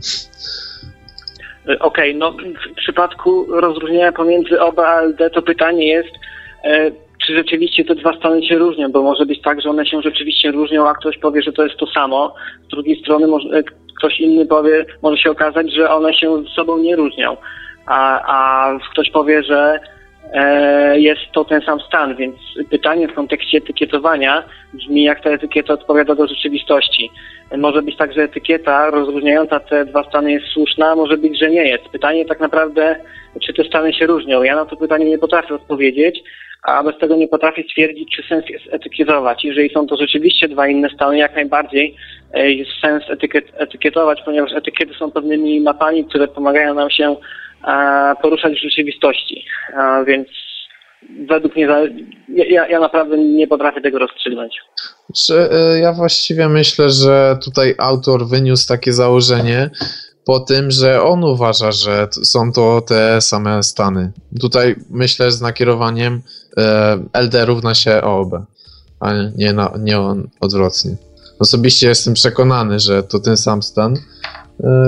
Argumentowałem już wiele razy na tej e, na antenie radia i nie ma za bardzo sensu. Okej, okay, ja nic więcej nie mam do dodania. Proponuję przejść do kolejnego pytania. No, kolejne pytanie może zada Mariusz. Mariuszu, prosimy. E, jeszcze raz, bo zdążyłem się e, przywitać. Witam serdecznie naszego gościa Andrzeja Jankowskiego. Pokrótce pozwolę sobie również jeszcze może odnieść się do tego pytania, które było zadane przez neologa. Jak najbardziej uważam również jak kolega Falen, że jednak kategoryzacja jest potrzebna, abyśmy nie mylili pewnych stanów, które są jakościowo różne, które były tak naprawdę takie same, to taka kategoryzacja nie nastąpiłaby. Wracając jednak do naszego gościa, informacji, które mi przekazano i informacji, które ja również sam posiadam i znam, wiem Andrzeju, że jesteś praktykiem również hipnozy, medytacji, relaksacji, specjalizuje się w zagadnieniach z zakresu związku snu z medytacją, z tematami mistycznymi we śnie. Prowadziłeś m.in. warsztaty yoga, spania i regenerujący sen. Z racji tego, że mamy dzisiaj audycję specjalną związaną też ze Światowym Dniem Snu, z ósmą edycją Międzynarodowego Dnia Snu, w której przekonujemy i zachęcamy Polaków do tego, żeby zwrócili uwagę na to, jak śpią, jak śnią, jak wygląda ich sen, jaki jest Y, jakościowo. Y, po pierwsze moje y, pytanie dotyczy właśnie snu, śnienia i jakości tego snu, bo czytając tytuł tych warsztatów Yoga Spa, regenerujący sen, zastanawiam się na ile sen dzisiejszych Polaków jest regenerujący, bo wydaje się jednak, że jest to tylko sen bardzo słaby jakościowo, który pozwala im wlec się rano z łóżka i dołączyć do e, marszu zombie w świecie żywych trupów, kiedy w tramwajach jadą e, do swojej pracy. Co należałoby e, zrobić, żeby ten sen rzeczywiście prowadził do takiej głębokiej regeneracji i fizycznej, i psychicznej, i, i, i czym właściwie jest yoga, yoga spania? Okej, okay, to może nawiążę jeszcze do początku Twojej wypowiedzi, e, w której powiedziałeś, że interesuje się związkami pomiędzy medytacją, e, snem i śnieniem. I takie też, na takie pytania jestem w stanie najlepiej odpowiedzieć i myślę, że w ten sposób najwięcej skorzystacie z mojej wiedzy. E, myślę, że Michał wystarczająco dobrze odpowiadał na tematy związane ze świadomym śnieniem. W tym temacie jest zdecydowanie bardziej doświadczony ode mnie. Przechodząc do pytania, w jaki sposób E, można wpłynąć na jakość naszego snu. E, generalnie podstawowym sposobem są techniki relaksacyjne, e, które również wykorzystuje się w treningu świadomego śnienia. Po pierwsze, aby wyciszyć się przed snem, a po, dru po drugie bardzo często również, żeby zaprogramować się przed zaśnięciem, czy to, aby pamiętać sny, czy też ustawić sobie alfa budzik, czy też spróbować zainkubować sobie określony sen. E, więc techniki relaksacyjne są takim podstawowym sposobem i z jednej strony oczywiście warto praktykować relaksację e, w ciągu dnia, jednak w kontekście snu i śnienia najkorzystniej jest, jest, gdy ćwiczymy relaksację przed położeniem się spać bezpośrednio lub też już w łóżku podczas zasypiania. E, I Te techniki najczęściej polegają albo na wczuwaniu się w nasze ciało i uświadamianiu sobie różnych napięć, dzięki czemu osiągamy stan odprężenia. Wykorzystuje się również techniki oddechowe, które z jednej strony mogą pomóc nam się dotlenić zwyczajnie, a z drugiej strony również mogą nas wprowadzić e, w stan relaksu i takie podstawowe e, techniki relaksacji e, można sobie znaleźć ich opisy w internecie. Ja osobiście polecam trening Jakobsona i trening autogenny. Są to dwa takie ugruntowane i bardzo znane sposoby, również wykorzystywane w terapii. Można znaleźć w internecie e, różne, e, kilka nagrań, z, gdzie elektro prowadzi e, te metody. Więc no jest to podstawowy sposób. Również oczywiście medytacja jest dobrym sposobem na poprawienie jakości snu, ale również jakości naszego codziennego życia. Pozwolę sobie w związku z tym Y, zadać y, pytanie dotyczące y, tych właśnie sfer, którymi się zajmujesz, bo jedną z takich metod, jedną z takich technik stosowanych też w dążeniu do osiągnięcia stanu snu świadomego, w dążeniu do osiągnięcia świadomości we śnie jest technika ADA, All Day Awareness, która polega na zachowaniu uważności. E, wiem, że istnieje również związek między uważnością e, a medytacją, e, gdzie staramy się w jakiś sposób wpływać na to, w jaki sposób odbieramy, jak również w jakiś sposób segregować również te bodźce, które docierają do naszego organizmu. Jest więc w dużym stopniu związane właśnie ze stopniem uważności. Czy praktykowanie medytacji, czy praktykowanie uważności może doprowadzić y, do tego, że zachowując taką pełną świadomość y, podczas dnia, mielibyśmy również możliwość zachowywania tej świadomości we śnie. Czyli czy ta świadomość, czy ta uważność i medytacja może Wam ułatwić i może pozwolić na osiąganie stanu świadomego śnienia. Ogólnie stan uważności, który wypracowywuje się poprzez różne techniki, służące do wywoływania snów świadomych, innymi ADA, czyli e, All Day Awareness, o ile się nie mylę, e, są związane ze stanem medytacji. Z tym, że również te dwie kwestie w pewnym stopniu się od siebie różnią. E, myślę, że e, może zacznę pokrótce od e, kwestii uważności w kontekście technik związanych ze świadomym śnieniem. I tutaj chciałbym zaznaczyć, że tak naprawdę nie trzeba szukać daleko, ponieważ y, jedna z podstawowych, jeśli nie najważniejsza e, technika związana z wywoływaniem świadomych snów, czyli testy rzeczywistości, e, również nakierowana jest na e, indukowanie stanu uważności. I, jeśli chodzi o testy rzeczywistości, to jeśli chodzi o tę technikę, istnieje wiele nieporozumień i generalnie wiele osób stara się sprawdzić, czy oni śnią, czy nie, poprzez na przykład zatykanie nosa.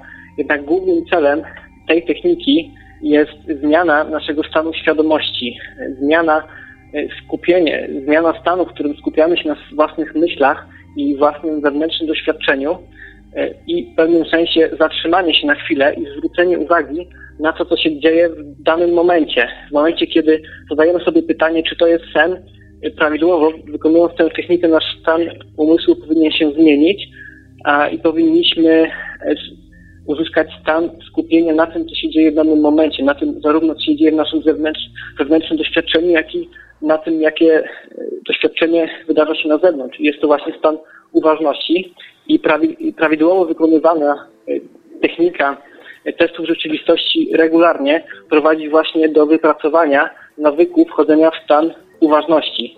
W różnych sytuacjach, szczególnie w tych, w których pojawiają się różne e, silne emocje. I tak samo e, kolejna technika, technika Castanedy, która polega na przyglądaniu się własnym dłoniom, również jej celem, tak na dobrą sprawę, jest indykowanie stanu uważności, ponieważ kiedy przyglądamy się naszym dłoniom i szczegółom, które tam widzimy, skupiamy się na tym, co się wydarza w danym momencie i przestajemy, e, można powiedzieć, być ofiarą własnych myśli i fantazji. Również jest to stan uważności.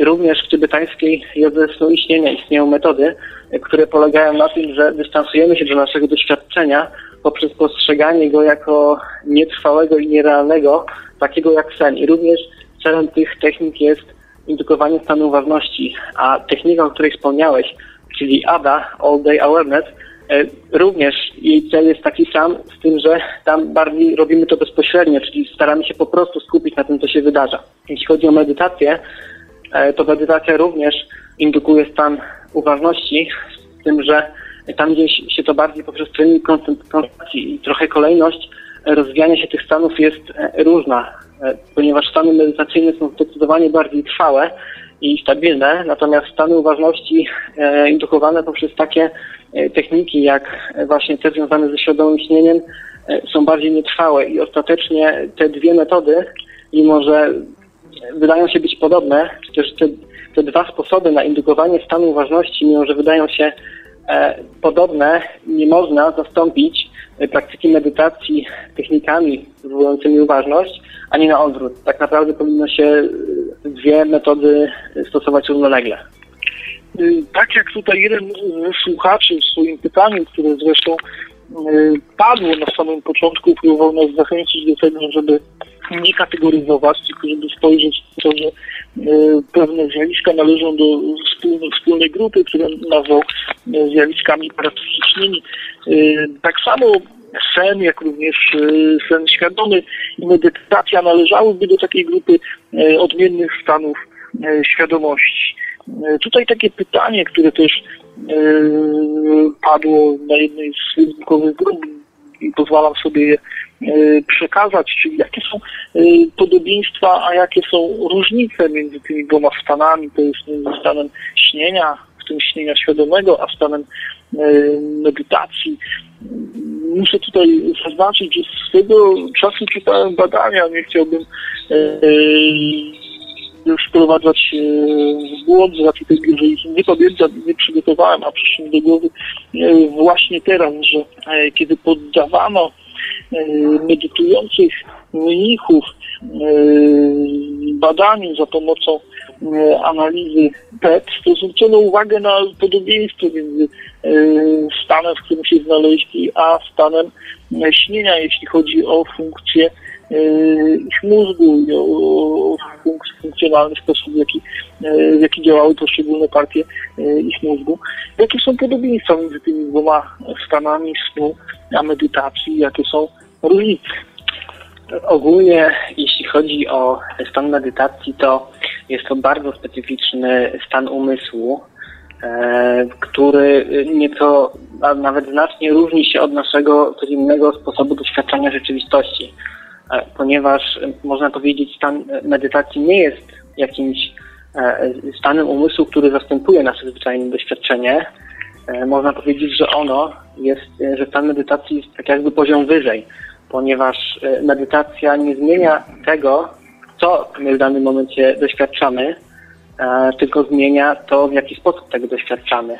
Jeżeli e, praktykujemy medytację, na przykład poprzez ćwiczenie koncentracji na jednym obiekcie, dochodzimy do stanu wyciszenia, stanu spokoju, który po jakimś czasie regularnej praktyki staje się coraz bardziej trwały, i kończąc taką formalną sesję praktyki medytacyjnej, możemy przejść do normalnych czynności, na przykład do sprzątania czy zmywania naczyń, cały czas zachowując ten stan spokoju. I wtedy wszystkie stany umysłu, które doświadczamy w ciągu dnia, nie wykluczają się ze stanem medytacji, a raczej się w nim zawierają, ponieważ stan medytacji jest stanem z zmienion, stanem zmienionego sposobu funkcjonowania naszej uwagi.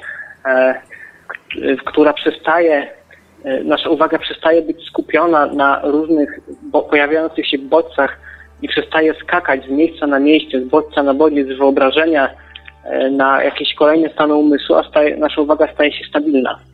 Więc w kontekście porównania stanu medytacji i śnienia, tutaj również stan medytacji jest na bardziej na, na poziomie metapoznawczym i on również w pewnym sensie stan śnienia, czy też stan świadomości we śnie jest po prostu na innym y, poziomie.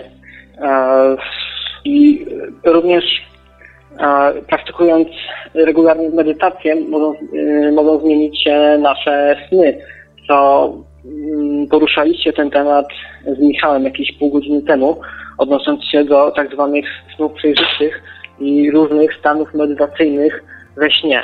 Więc można powiedzieć, że nie można porównać stanu medytacji do stanu śnienia, czy też śnienia świadomego, ponieważ są to stany występujące na innym poziomie. Medytacja odnosi się nie do tego, czego doświadczamy, ale w jaki sposób.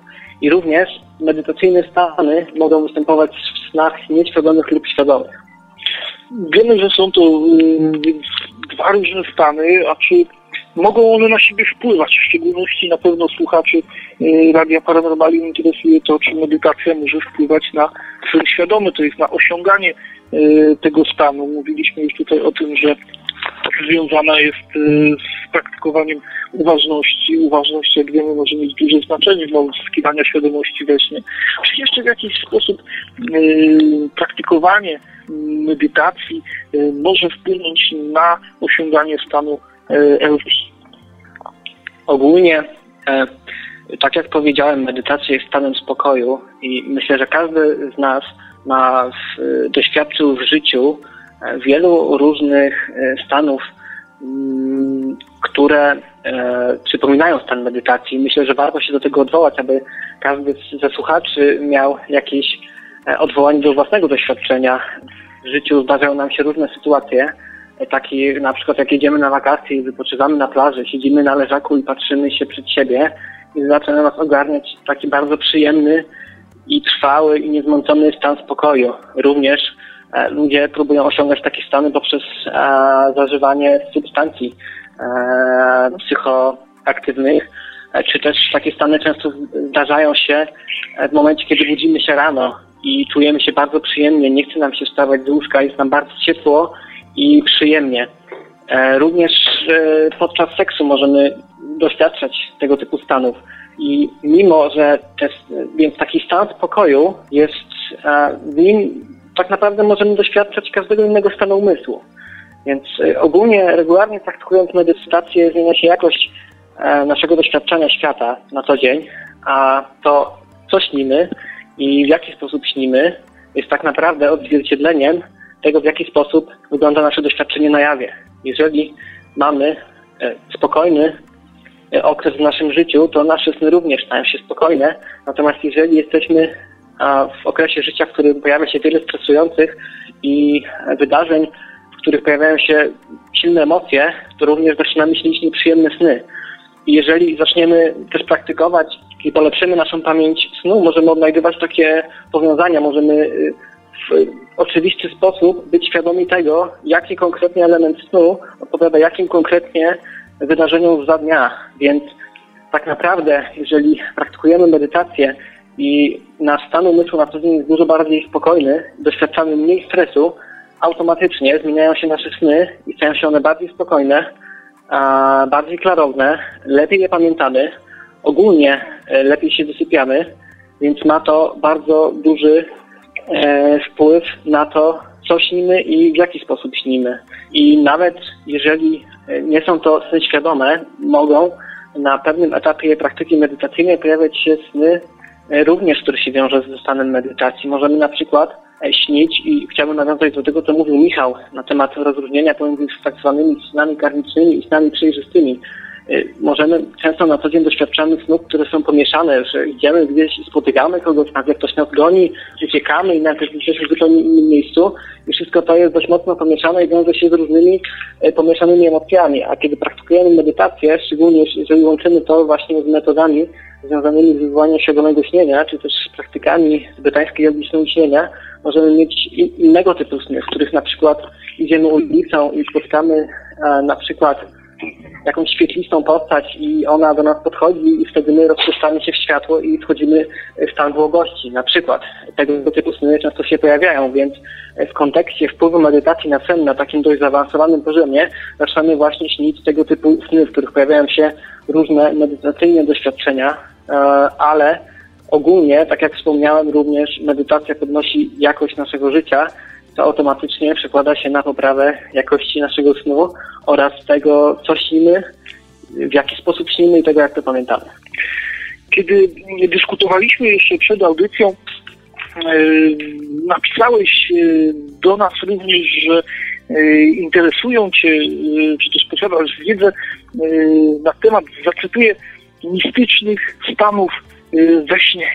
Kiedy ja słyszę o mistycznych stanach we śnie, to zaraz przezgają mi ciarki po plecach i zastanawiam się, o co dokładnie mogłoby chodzić i na jak wysoki poziom mistycyzmu potrafimy wskoczyć. Kiedy czytałem książkę Keneta Kelcera, Słońce i Cień, mój eksperyment ze świadomym śnieniem, to Keneta Kelcera, wierzącego chrześcijanina, pojawiły się takie twierdzenia i takie fragmenty, w których mówi on o tym, jak e, sen świadomy e, jest stanem takim bardzo znaczącym i bardzo właśnie jak użyłbym takiego określenia mistycznym, dlatego nie należy też wykorzystywać go do różnych takich rzeczy przyziemnych, żeby było to marnotrawienie tego, tego stanu i tego daru. Również jedno z pytań, które otrzymaliśmy od, e, od naszych sympatyków na nasz adres mailowy, on jest site małpa e, gmail.com, dotyczyło spotkań z różnymi istotami we śnie, bo wspomniałeś też o, o spotkaniu świetlistej istoty. Otóż zacytuję to pytanie. Pytanie dotyczy majestatycznych istot. Dwa razy we śnie spotkałem jakieś byty ujeżdżające fraktalowe smoki, nie wchodziłem z nimi w interakcję, ale wyglądały na mityczne istoty. Chciałbym usłyszeć, co sądzicie o spotykaniu we śnie mitycznych istot i o tym zjawisku. E, także tutaj e, dwa pytania właściwie. E, czy miałby być mistyczne stany we śnie, których moglibyśmy doświadczać w tym stanie, no odmiennym stanie świadomości, jakim jest sen, na czym ten mistycyzm mógłby polegać. I cytując tutaj pytanie słuchacza, co myśleć o spotykaniu różnych istot we śnie, które on sam nazwał mitycznymi. Y, okej, okay. ogólnie y, pierwsze, na co zwróciłeś uwagę, to podejście autora książki Słońce i Cień co do snów świadomych. I rzeczywiście wiele autorów mm, wskazuje na to, że doświadczali oni, oni snów świadomych, o, które miały mistyczny charakter. Jednak w mojej opinii dzieje się tak przede wszystkim, e, kiedy, osoby, kiedy, kiedy te osoby nie praktykują intencjonalnie, intencjonalnie świadomego śnienia poprzez techniki, które my znamy. I wtedy rzeczywiście e, mogą oni doświadczać pewnych specjalnych e, czy też niecodziennych snów, o których zaraz opowiem i może związać się to również z uzyskaniem świadomości we śnie.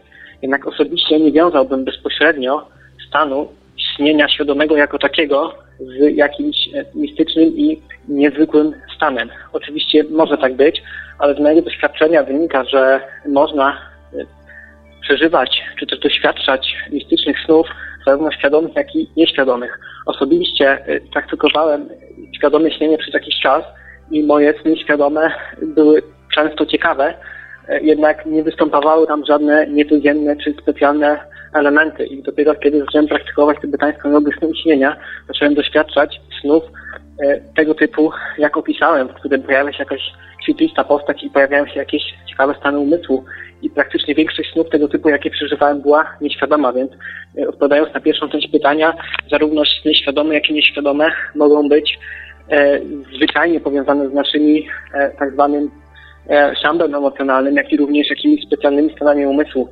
I co do snów o charakterze mistycznym, oczywiście to słowo e, może budzić emocje, ponieważ nie jest dokładnie zdefiniowane i chodzi tutaj o pewne e, odmienne, przyjemne i bardzo E, pozytywnie nacechowane stany umysłu i szczególnie regularnie praktykując medytację i rozwijając stan spokoju, możemy doświadczać tego typu stanów i najczęściej są to e, stany na przykład e, poczucia błogości, czyli przyjemnego komfortu i ciepła w całym naszym ciele. Mogą to być stany poczucia niezwykłej jasności naszego umysłu, czy też przejrzystości. Mogą to być wrażenie zaniku naszego ja, czy też tego, co nazywa się stanem niedualnym, czy też tego, o czym mówiliście z Michałem, stanem przejrzystego światła. Jest to też terminologia związana z tybetańską jogą, jogą snu i śnienia i też chciałbym gorąco zachęcić e, wszystkich zainteresowanych do tym tematem właśnie do e, przeczytania książki o tym samym tytule, czyli tybetańska joga snu i kole jeszcze kolejne stany mistyczne może to być stan poczucia jedności ze światem, czy też współczucia do wszystkich istot. I są to stany bardzo pozytywne i które bardzo dobry sposób wpływają na nasze zdrowie psychiczne, a są zupełnie niecodzienne i odmienne od tego, co znamy na co dzień. I również regularnie praktykując medytację, szczególnie jeżeli łączymy to z technikami zwiększającymi świadomość we śnie, również takie stany umysłu mogą zaczynać pojawiać się w marzeniach sennych. I jeden przykład podałem wcześniej, gdzie, pojawi, gdzie pojawiała się ta e, istota i miałem różne rodzaje tego typu snów. Na przykład, e, może powiem jeden taki ciekawy sen, który też pokaże związek pomiędzy również takimi stanami a emocjami. Śniłem sen, w którym e, byłem na jakimś spotkaniu, gdzie było wiele osób i e, tam była też moja siostra, która zaczęła coś do mnie mówić, a ja powiedziałem bardzo agresywnie, że nie chcę z nią rozmawiać, coś w tym stylu. I wtedy w tym śnie pomyślałem sobie, że bardzo niemiło się zachowałem, to było bardzo nieprzyjemne i stwierdziłem, że powinienem się uspokoić i zacząć medytować, więc usiadłem po prostu na trawniku i zacząłem praktykować medytację i siedziałem patrząc się przez siebie i zacząłem wchodzić w coraz głębsze stany medytacyjne i osiągając również e, właśnie różne stadia medytacji i również skończyło się to przyjemnym stanem błogości. I może innym, często tego typu stany pojawiają się również podczas zasypiania i budzenia się. Możemy mieć sen, w którym e, jesteśmy, mamy bardzo wysoką czujność i jasność umysłu i w momencie, kiedy ten sen się kończy, często możemy doświadczyć tego y, przy budzeniu się rano. E, sen się kończy i w pewnym sensie jakby się e, rozpuszcza i możemy doświadczyć tego stanu, który również e, jest bardzo przyjemny. I nawiązuje też do tego, o czym wspominał Michał, czyli takie wrażenie, jakbyśmy, jakby nasz umysł rozszerzył się zarówno i, i, i był nieograniczony. Więc to są mistyczne stany we śnie, różne stany, przyjemne stany umysłu, niecodzienne i bardzo pozytywne, a co do istot, to z mojego doświadczenia bardzo wiele snów wiąże się z pojawianiem się jakichś specjalnych istot. Na przykład często osoby, które praktykują medytację, buddyjską często właśnie informują, że w ich snach pojawiają się nauczyciele buddyjscy i na przykład taki nauczyciel we śnie może podejść do śniącego i y, pobłogosławić go i on również może wtedy doświadczyć jakiegoś mistycznego, przyjemnego stanu, na przykład stanu błogości. Miałem, ja osobiście miałem wiele tego typu snów, w których byłem w różnych naprawdę miejscach, gdzie pojawiały się różne istoty najczęściej i osobiście podchodzę do tego, że są to po prostu pewne symbole w naszym umyśle. Na pewno nie jestem zwolennikiem teorii, że to są odrębne od nas byty. E, ale osobiście uważam, że nie we wszystkich snach e, wszystkie istoty odmienne i dziwne, które się pojawiają, są czymś specjalnym. Mogą się pojawiać sny, e, w których rzeczywiście wiąże się to z pewnymi przyjemnymi doświadczeniami niecodziennymi, a również mogą to być sny, których, które nie są w żaden sposób specjalny i bardziej liczy się w tego typu przypadkach stan umysłu w naszym śnie, a nie jego treść. A jeśli można się wtrącić, czy doświadczyłeś e, snów przejrzystego światła i możesz sprecyzować, e, czym są dokładnie te stany? Jakiej też fazie mogą być? Okej, okay, generalnie e, chciałbym też nawiązać do tego, co mówił Michał Cieślakowski. On rozróżnił sny e, karmiczne czy też fantaryczne od snów przejrzystego światła. Jednak chciałbym to sprostować, ponieważ w terminologii tybetańskiej logicznej istnienia pojawiają się rozróżnienia na trzy rodzaje snów, czyli sny karmiczne, czyli te związane z takim naszym codziennym bagażem emocjonalnym. Dalej sny przejrzyste, które się pojawiają, kiedy mamy już ugruntowany na co taki e, stan umysłu, e, w którym no, przekraczamy, można powiedzieć, naszą taką zwyczajną, codzienną osobowość i najczęściej to są sny tego typu, jaki przed chwilą podałem, gdzie pojawiają się jakieś bardzo przyjemne, medytacyjne, czy ogólnie odmienne stany świadomości. Natomiast stan przejrzystego światła a, bardziej odnosi się do e, jogi snu, ponieważ e, ogólnie tybetańska joga snu istnienia, nie, tam zawierają się dwie nazwy. Jest po pierwsze Y, praktyka jogi śnienia, a po drugie praktyka jogi snu i praktyka joga śnienia jogi śnienia różni się od jogi snu i polega bardziej na pracy z marzeniami sennymi i właśnie indukowaniem tak zwanych snów przejrzystych, gdzie występują tego typu stany, których przykłady podawałem. Natomiast yoga snu odnosi się do mm, wnoszenia świadomości do snu głębokiego, a z tym, że nie do marzeń sennych, ale do snu, do stanu, w którym nie doświadczamy marzeń sennych. I jest to generalnie dosyć skomplikowana sprawa. i tak naprawdę stan umysłu, który, którego możemy doświadczyć w śnie głębokim, odnosi się do stanu medytacyjnego, który buddyści bardzo często dążą do tego, aby jak najwięcej doświadczać go za dnia i o nim mówi się najczęściej naturalny stan umysłu, czy też niedualny stan umysłu, czy też buddyści nazywają go stanem e, e, Buddy, czy też umysłem Buddy. Jest to stan niedualny, o którym rozmawialiście wcześniej. A osobiście miałem takie doświadczenia. E, czasami bywały one dłuższe, czasami bywały one krótsze. Zdarzyło mi się załapać taki stan kiedyś przez kilka godzin, gdzie byłem w śnie głębokim i miałem wysoki poziom jasności umysłu, a jednocześnie tak naprawdę tego umysłu nie było. I jednocześnie byłem obecna, jednocześnie nie było niczego. Jednak stany te często zdarzają się przede wszystkim z mojego doświadczenia podczas zasypiania i podczas budzenia się. To są dwa bardzo specyficzne momenty, kiedy zasypiamy i nasz umysł staje się coraz bardziej chaotyczny i pojawia się wiele myśli, to zanim e, utracimy E, można powiedzieć, nasz zwyczajny stan umysłu, a pojawi się głęboki sen, również pojawia się taka chwila, której zdecydowanie łatwiej doświadczyć tego stanu. A również podczas budzenia się e, zdecydowanie łatwiej jest doświadczyć e, tego stanu, więc nie wiem, czy odpowiedziałem w całości na to pytanie. Miałem tego typu doświadczenia i generalnie sny przejrzystego światła odnoszą się do pewnego medytacyjnego stanu umysłu, który pojawia się w głębokim śnie.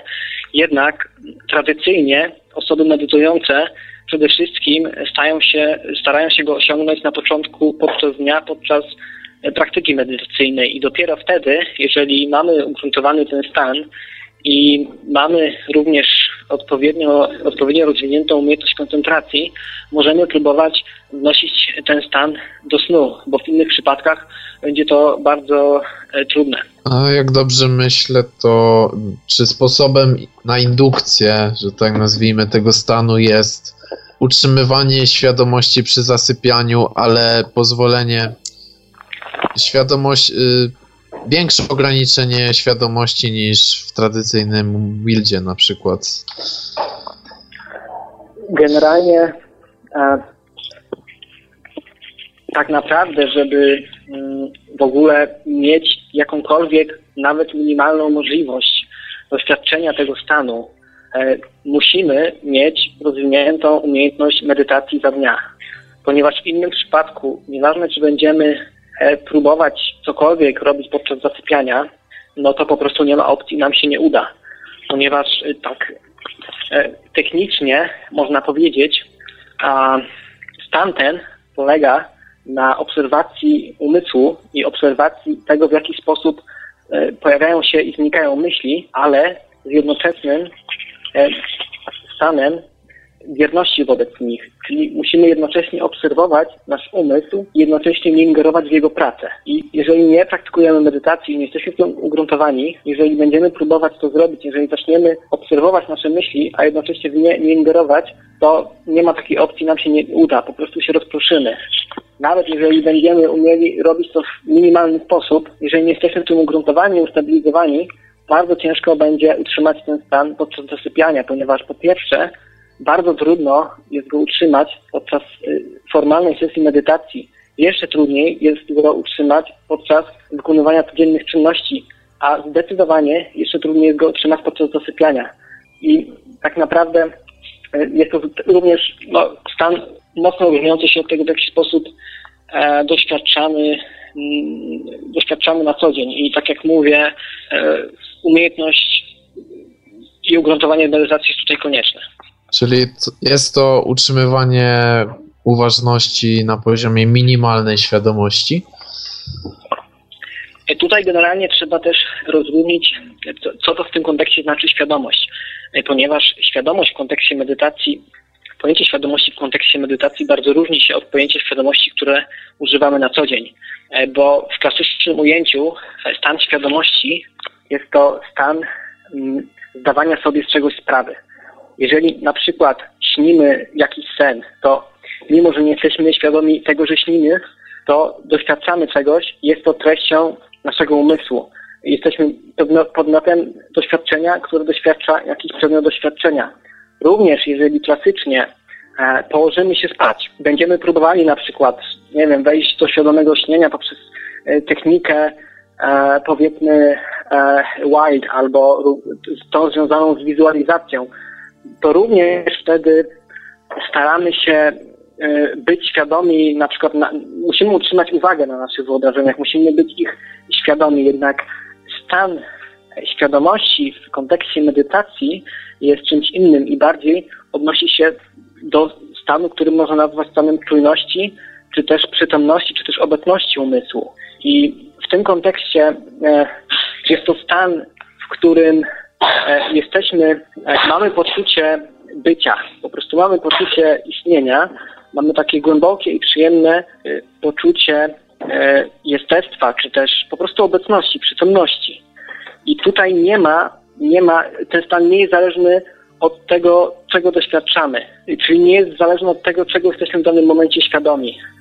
E, możemy doświadczać tego stanu, a jednocześnie być za dnia i na przykład gotować herbatę. Możemy również doświadczać tego stanu podczas zasypiania i mimo, że nasza zwyczajna świadomość wtedy staje się coraz bardziej ograniczona, e, to ten stan pozostaje, można powiedzieć, na takim samym poziomie. Więc ten stan świadomości medytacyjnej nie jest tym samym zwyczajnym stanem świadomości. Jest to po prostu poczucie, można powiedzieć, nieograniczonej przestrzeni, która jest wypełniona e, poczuciem obecności i nie jest to zależne zupełnie od, od treści naszego umysłu, od naszej świadomości w normalnym kontekście. A czy każdy sen świadomy w śnie głębokim jest snem przejrzystego światła? To znaczy, e, stan, to, co nazywa się stanem przejrzystego światła, e, czyli poczucie obecności, tak naprawdę mówi się, że ostatecznie można starać się być w tym stanie 24 godziny na dobę. I również pewne treningi medytacyjne są na to nakierowane. I zapewne na świecie jest sporo ludzi, które to, którzy to potrafią. Więc generalnie możemy śnić w śnie głębokim, nawiązując do tego, co mówiliście, że pojawiają się marzenia senne w śnie głębokim, które są bardziej nasycone myślami, i tak jak Michał mówił, nie ma tam sennego ciała. Rzeczywiście również miałem takie doświadczenia innego typu snów, które najprawdopodobniej nimi, nimi były. Jednak e, doświadczanie śnienia e, w fazie NREM nie jest jednoznaczne z doświadczeniem przejrzystego światła. Stan przejrzystego światła może być doświadczany w zasadzie w każdym stanie e, świadomości, zarówno podczas czuwania, jak i marzenia sennego, jak i snu głębokiego, jednak nie jest jednoznaczne e, to, że sam, samo śnienie w śnie głębokim jest tym stanem. Czy spotkałeś się z terminem conscious dream e, i jaka terminologia jest Ci znana? Słuchając y, w audycji z Michałem, wiem, że wspominaliście, że termin ten uknął e, Ken Weber i z tego co wiem, rzeczywiście tak jest. E, omawialiście również jakieś nieścisłości dotyczące tego terminu związane z dyskusjami z Adamem Bytofem. E, ostatecznie, z tego co wiem, stan ten odnosi się właśnie do tego, co nazywa się snami przejrzystymi czyli, sta, czyli w których przekraczamy nasz taki zwyczajny stan umysłu, zależny od różnych emocji, doświadczamy, no można powiedzieć, siebie w sposób transpersonalny, czyli doświadczamy różnych przyjemnych, medytacyjnych stanów umysłu, głębokich stanów spokoju, które różnią się od naszego normalnego doświadczenia. Więc również w tym przypadku jest to po prostu przeniesienie specyficznego stanu medytacyjnego do stanu śnienia i tak się z tym terminem spotkałem, okej. Okay. Pojawiło się pytanie od e, użytkownika Neolog na czacie Radia Paranormalium, powiązane w pewien sposób z jego poprzednim pytaniem. Nie bez powodu połączyłem moje pytanie z metaforą natury. Mamy ciało fizyczne i egzystujemy na jednej fizycznej płaszczyźnie z wieloma istotami. W czasie pełnej świadomości też mamy chwilę na pierwszym biegu, a czasem na piątym. Kolejna metafora. Mnie się wydaje, że LD to taki pierwszy bieg. OB to bieg między drugim a piątym. Ale są wśród zdolności parapsychicznych wyższe biegi. Szóstka w pełnej świadomości jawnej jest telekinezą, czy lewitacją, a w pełnej świadomości metafizycznej są też inne rzeczy, nie tylko LD i OB. Nie sądzicie? Okej, okay, no to mm, no generalnie tutaj kolega zadaje troszeczkę pytanie z innej mapy, ponieważ system pojęciowy, którym on się operuje, jest w dużej mierze obcy dla mnie. I to, co mogę w tym momencie powiedzieć, to w ujęciu, o którym ja mówię, czyli stanu medytacyjnego, czy też ogólnie medytacji, tak jak mówię, sam stan śnienia OB czy stanu za dnia może być na różnym biegu. Może być zarówno na niskim biegu, jak i na wysokim. Generalnie ciężko mi jest odpowiedzieć na pytanie kolegi, ponieważ telekineza jest zupełnie dla mnie obcym tematem, który, e, na który naprawdę nic nie potrafię odpowiedzieć.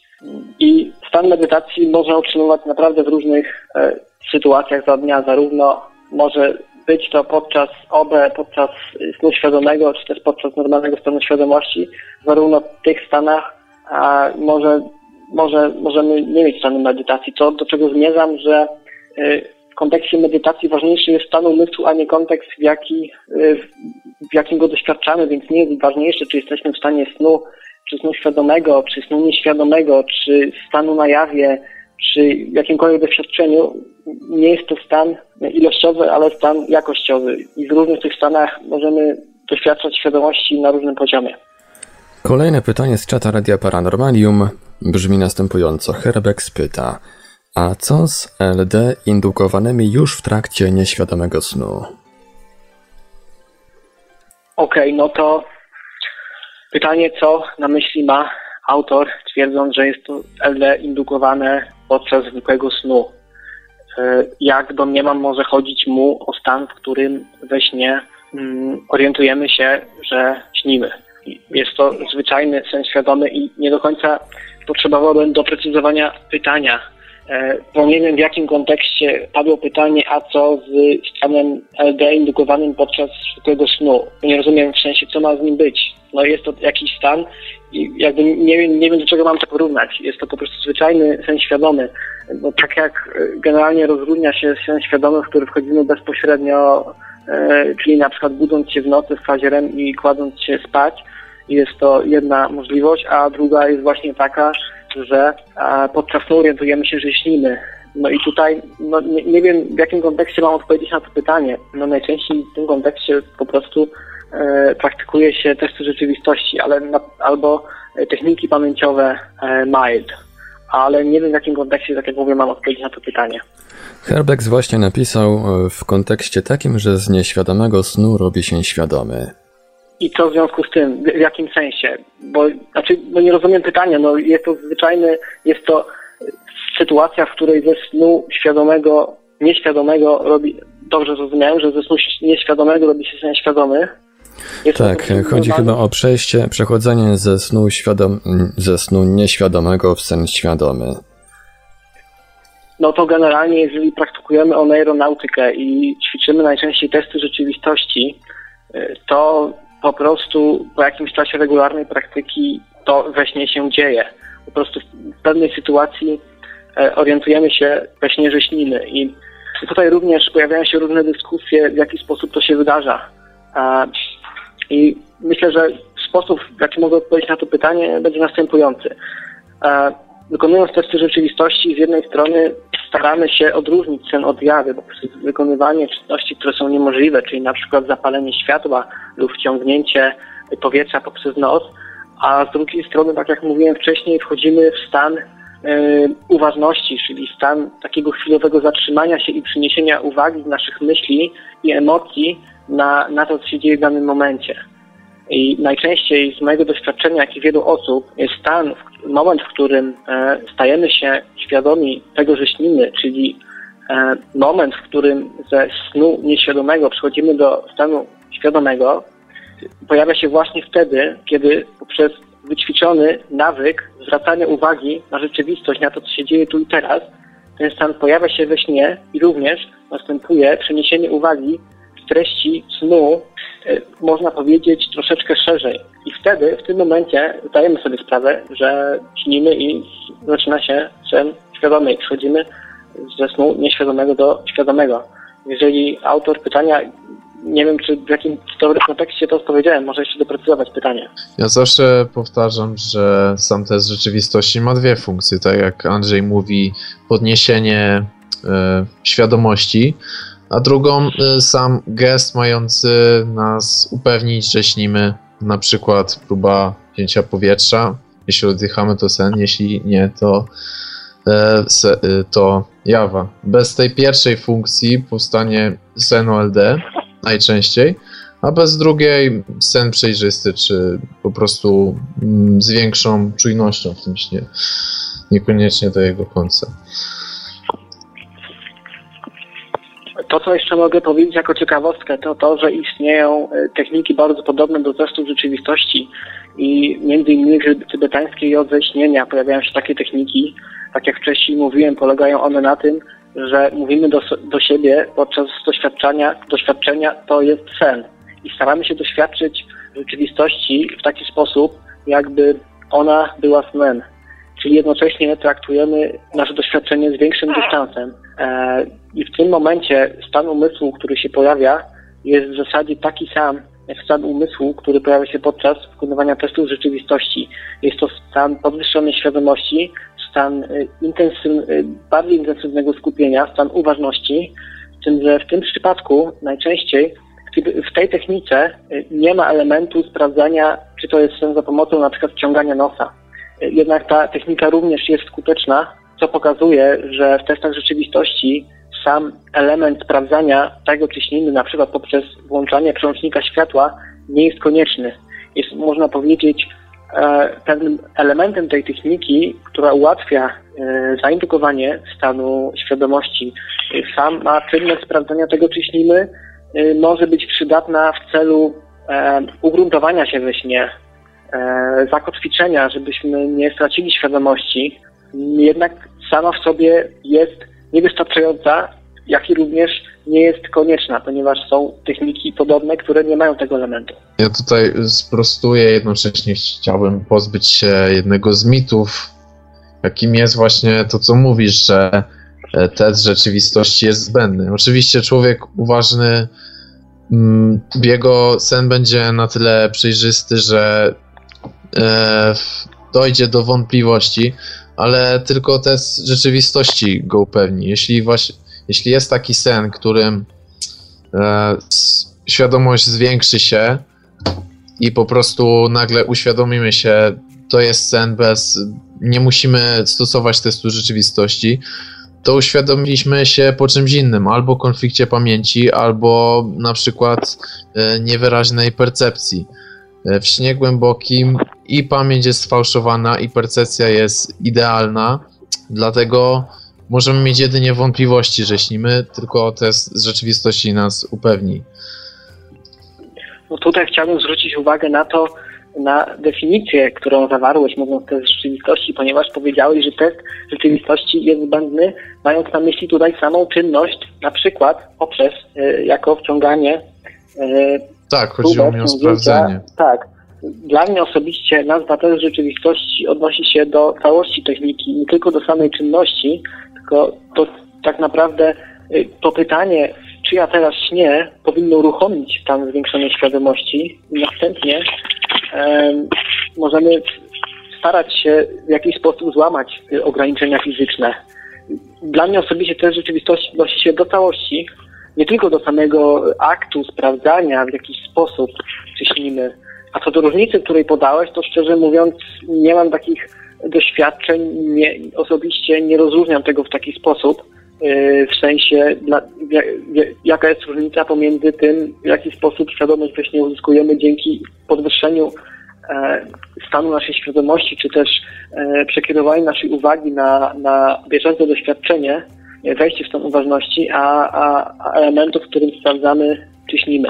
W wielu snach świadomych, które miałem gdy najsilniej praktykowałem oneironautykę, wykonując wtedy testy rzeczywistości, najczęściej e, było tak, że e, najpierw pojawiała się myśl, czy to jest sen i automatycznie chciałem zrobić test rzeczywistości, tylko w tym przypadku e, już w tym momencie byłem świadomy tego, że śnie. Czyli tak naprawdę świadomość we śnie uzyskałem zanim zdążyłem fizycznie sprawdzić za pomocą jakiejś czynności, czy to jest sen, czy nie. I wielu praktykujących również to w ten sposób opisuje, że tak naprawdę e, nie sama czynność ich a, pozwoliła im uświadomić się, że śnią, tylko stan się pojawił na chwilę przed tym. I w tym momencie sprawdzanie tego stawało się zbędne. Więc ja osobiście mam wątpliwości, czy sprawdzanie tego, czy śnimy próbują złamać jakieś ograniczenia fizycznie, jest do czegokolwiek potrzebne i dla mnie jest to po prostu elementem techniki, którą nazywa się test rzeczywistości, która również, nie uważam, że ten element jest zbędny, ponieważ e, również ta czynność może pomóc nam jeszcze bardziej stać się e, uważnymi i warto w kontekście tego typu technik e, podwyższania stanu, świadomości wspomnieć, że aby one były rzeczywiście skuteczne, one muszą wiązać się z intencją przeniesienia tego stanu do snu ponieważ gdyby sama uważność gwarantowała nam to, że we śnie będziemy uświadamiać sobie, że śnimy, wystarczyłaby sama praktyka medytacji. I tak naprawdę również elementem zarówno technik tybetańskiej, jak i snu śnienia, jak i testów rzeczywistości, konieczne jest, wykonując je, abyśmy jednocześnie mieli silną intencję i pragnienie, aby doświadczyć świadomego snu, aby ten stan uważności, który pojawia się podczas wykonywania tych technik, również pojawił się we śnie. I dla mnie działanie to opiera się w pewnym sensie poprzez połączenie y, medytacji i hipnozy, bo stan uważności jest elementem, e, można powiedzieć, y, podwyższonego stanu świadomości, e, stanu medytacyjnego, natomiast intencja, aby ten stan przemycić również do snu, e, jest elementem sugestii, czy też bardziej tego poziomu podświadomości, nasza audycja trwa już od jakiejś pory.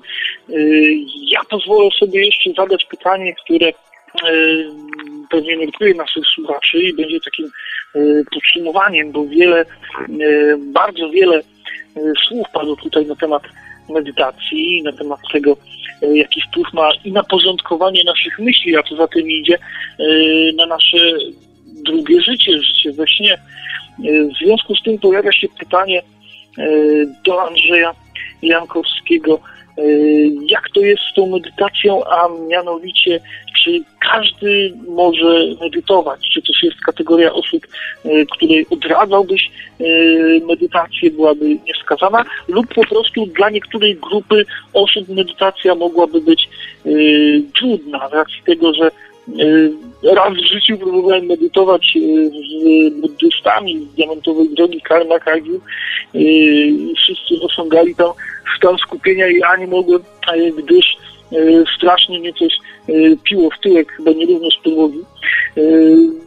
Z racji tej mojej wysokiej sensitywności, jeśli chodzi o odbieranie bodźców zewnętrznych, bardzo trudno mi się skupić na czynności medytowania, ale z racji tego, iż wiele dzisiaj padło na temat e, dobrodziejstw, jakie niesie ze sobą medytacja, również tych dobrodziejstw związanych e, z życiem we śnie, to takie właśnie pytanie, czy medytacja jest dla każdego, ewentualnie komu można byłoby odradzać lub dla jakich kategorii osób medytowanie mogłoby być trudniejsze. Okej, okay, to na początku chciałem odnieść się do tego, co powiedziałeś w kontekście nowego doświadczenia z medytacją. Te praktyki, które wykazuje, wykonuje się w sandze diamentowej drogi, e, są bardzo specyficznymi metodami medytacji i polegają one na wizualizacji i skupieniu się, między innymi skupieniu się na tej wizualizacji. E, I generalnie klasycznie praktyka medytacji e, to, to nie jest klasyczna metoda medytacji tak naprawdę. Jest to bardzo specyficzna metoda, Natomiast klasyczną metodą medytacji jest e, na początku skupienie. E, na przykład rysujemy sobie na kartce e, kropkę wielkości 2 na 2 cm i wieszamy na ścianie. Siadamy przed tą kropką w odległości mniej więcej 40 cm, patrzymy się w tą kropkę i staramy się skupić tylko i wyłącznie na niej. Staramy się utrzymać naszą uwagę, nasz umysł, nasze skupienie tylko i wyłącznie na tym jednym obiekcie. I większość e, tak naprawdę mimo różnorodności różnych e, tradycji medytacyjnych, nie tylko w buddyzmie, ale również w innych religiach, ten sposób praktyki jest, można powiedzieć, główny i on pojawia się w bardzo, bardzo wielu różnych systemach. Natomiast wizualizacja jest bardziej charakterystyczna dla buddyzmu tybetańskiego. A, Więc, to... Nie, mów, przerwałem do, się do drugiej części pytania. Generalnie medytacja jest zdrowa jako taka. Na pewno odradza się ją, a przynajmniej wskazuje się na, na pewne przeciwwskazania dla osób chorych psychicznie, między innymi jeśli chodzi o schizofrenię, na pewno psychozy, nie wiem czy nerwice i depresję. Choć na pewno na depresję wręcz się zaleca, ponieważ medytacja ma udowodnioną skuteczność w leczeniu e, nawrotów depresji. W każdym razie generalnie medytacja zdrowa odradza się ją, a przynajmniej wymaga konsultacji psychiatrycznych u osób chorych. Na pewno yy, odpowiadając na drugą część tego pytania, na pewno jednym będzie medytować się łatwiej, innym trudniej. Na pewno e, istotny jest wiek. Myślę, że ludzie młodsi łatwiej im będzie praktykować medytację, ponieważ mają oni a, bardziej świeże umysły i funkcje poznawcze są w dużo lepszej kondycji niż e, na przykład funkcje osoby 70-letniej. E, myślę, że takim osobom będzie praktykować trudniej medytację. A, I ogólnie myślę, że warto też wspomnieć o pewnych różnicach, ponieważ e, nawiązując do buddyzmu, tam istnieją bardzo różne wyjaśnienia na ten temat i jednym z takich bardzo ciekawych w tym kontekście wyjaśnień jest takie dotyczące różnic indywidualnych pomiędzy różnymi osobami. I tu odnosi, e, to odnosi się do tego, co my możemy nazwać temperamentem, czyli osoby, e, i ogólnie mówi się, że osoby, które są bardzo żywiołowe, e, bardzo, szczególnie osoby młode, które bardzo szybko reagują, e, są można powiedzieć narwane, one bardzo szybko osiągają efekty medytacji, jednak bardzo szybko je tracą. Natomiast osoby, które są bardziej takie spowolnione, flegmatyczne, spokojne i ociężałe, e, im dużo trudniej będzie rozwinąć stan medytacji, jednak kiedy już go osiągną, będzie on dużo bardziej stabilny. Więc jeżeli dwie takie osoby usiądą obok siebie i zaczną praktykować medytację, to ta osoba, która jest bardziej flegmatyczna, może mieć wrażenie, że po prostu to nie, nie jest e, dla niej, czy też ona tego nie potrafi. Z tym, że warto sobie zdawać sprawę, że również ten postęp zależny jest od temperamentu i mimo, że osoba bardziej żywiołowa szybciej osiągnie efekty, szybko je również traci.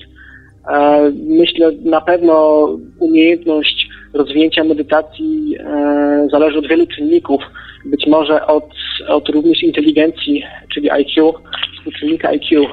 Być może zapewne osoby upośledzone umysłowo w stopniu lekkim, a na pewno głębokim nie będą w stanie medytować.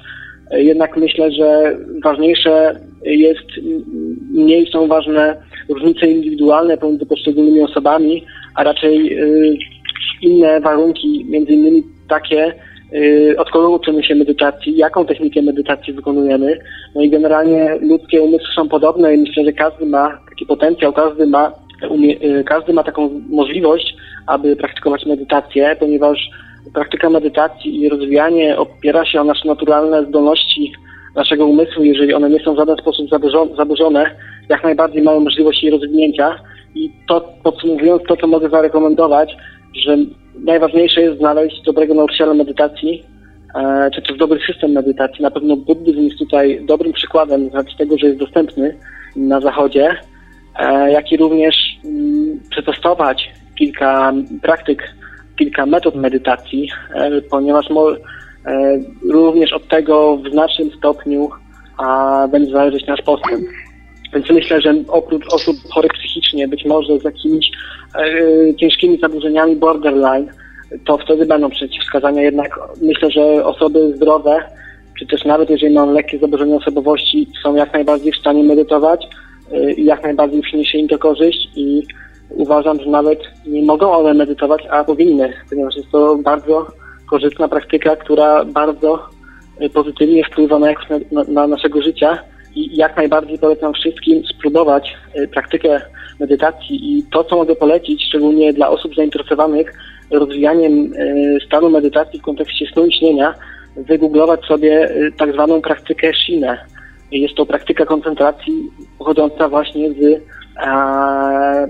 z, z buddyzmu tybetańskiego i jest ona tak naprawdę pierwszą rzeczą, którą robimy praktykując jogę śnienia i na zakończenie mogę odesłać wszystkich zainteresowanych e, do spróbowania tej praktyki, jak i również do przeczytania książki tybetańska joga śnienia, e, ponieważ jest to najłatwiejsza droga, e, aby dowiedzieć się w jaki sposób zacząć mm, praktykować medytację w kontekście snu i śnienia. Tutaj e, w temacie uwaga do autora. Jestem przekonany, że większość początkujących spotyka się z takimi problemami jak niewygodna pozycja, nieumiejętność chociaż chwilowego e, e, utrzymania uwagi, ale to z praktyką te problemy stają się mniejsze. A no. Tutaj jeszcze pytanie do Andrzeja, czy y, uważa, że czy która praktyka medytacyjna, czy shine, czy zwykłe skupienie na oddechu, po prostu innym obiekcie medytacyjnym, nie na zewnątrz, tylko y, bardziej wewnątrz, jak oddech, czy shine jest tutaj lepsza, czy szybciej przynosi efekty początkującym? No generalnie większość tego typu e, praktyk oparta jest dokładnie o tą samą zasadę o wybranie jakiegoś jednego elementu naszego doświadczenia, jednego obiektu, na którym będziemy się skupiać. I ten obiekt to może być, tak jak w przypadku e, praktyki Shine, narysowana literka, na którą patrzymy się e, wzrokiem, na którą po prostu patrzymy się, koncentrujemy. W przypadku oddechu obiekt jest inny, jednak zasada jest ta sama. Mm, po prostu skupiamy się na jednym obiekcie. Również może to być obiekt wyobrażony, może to być jakiś wizerunek, który sobie wizualizujemy. Również możemy skupiać się na naszym ciele i bardzo różne techniki medytacji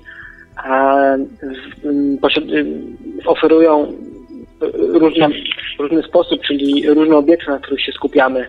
I według mnie to zależy od osoby i myślę, że mm, praktyka, praktyka Shine, czyli skupienie na obiekcie zewnętrznym, materialnym, na który się wpatrujemy wzrokiem, E, ma kilka zalet, które nie posiadają praktyki na przykład e, liczenia oddechów, czy też e, obserwowania oddechu, czy też skupienia się, tak jak w Vipassanie na przykład, innej medytacji buddyjskiej na wrażeniach występujących w okolicy nosa. Praktyka z patrzeniem na obiekt, na obiekt zewnętrzny jest bardzo silnie nakierowana na intensywność skupienia. I taki obiekt, który widzimy przed oczyma, według mnie bardzo mocno e, wspiera intensywne skupienie i bardzo szybko w, taki, w, ta, w takiej praktyce spostrzegamy, że nasz umysł wędruje i, i nasza uwaga e, zbacza z obiektu medytacji. E, in, inne metody bardziej faworyzują stan spokoju, a mniej stan skupienia. Przynajmniej tak jest w moim odczuciu. I myślę, ja osobiście rekomenduję rozpoczęcie praktyki od e, wizualnego obiektu i chociaż przez jakiś czas, tydzień czy dwa intensywnie w ten sposób praktykować i postarać się e, położyć nacisk na rozwój skupienia umysłu. Po tym czasie, kiedy rozwiniemy takie silne skupienie umysłu i umiejętność utrzymywania umysłu e, na jakimś jednym obiekcie, dużo łatwiej będzie nam przejść do medytacji, na przykład skupienia na oddechu lub skupienia na liczeniu oddechów lub skupienia na wizualizacji. Wtedy te praktyki bardzo pomogą nam rozwinąć, rozwinąć stan spokoju.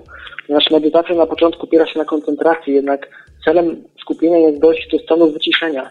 I później, kiedy osiągniemy stan wyciszenia i ustabilizujemy się nauczymy się go osiągać e, na zawołanie, że tak powiem, wtedy już przestajemy tak mocno skupiać się na e, praktyce koncentracji i przechodzimy do, można powiedzieć, takiego spoczywania w tym stanie, stanie spokoju i pogłębiania go. I to jest bardziej aspekt relaksacji. Więc podsumowując pytanie, te praktyki w mojej ocenie faworyzują troszeczkę inne aspekty umysłu i praktyka szcinę na obiekcie zewnętrznym łatwiej, dzięki niej w mojej ocenie jest nauczyć się koncentracji i również w buddyzmie praktykę na obiekcie zewnętrznym e, poleca się szczególnie osobom, o których wcześniej wspomniałem, czyli osobom, które mają bardzo żwawy temperament.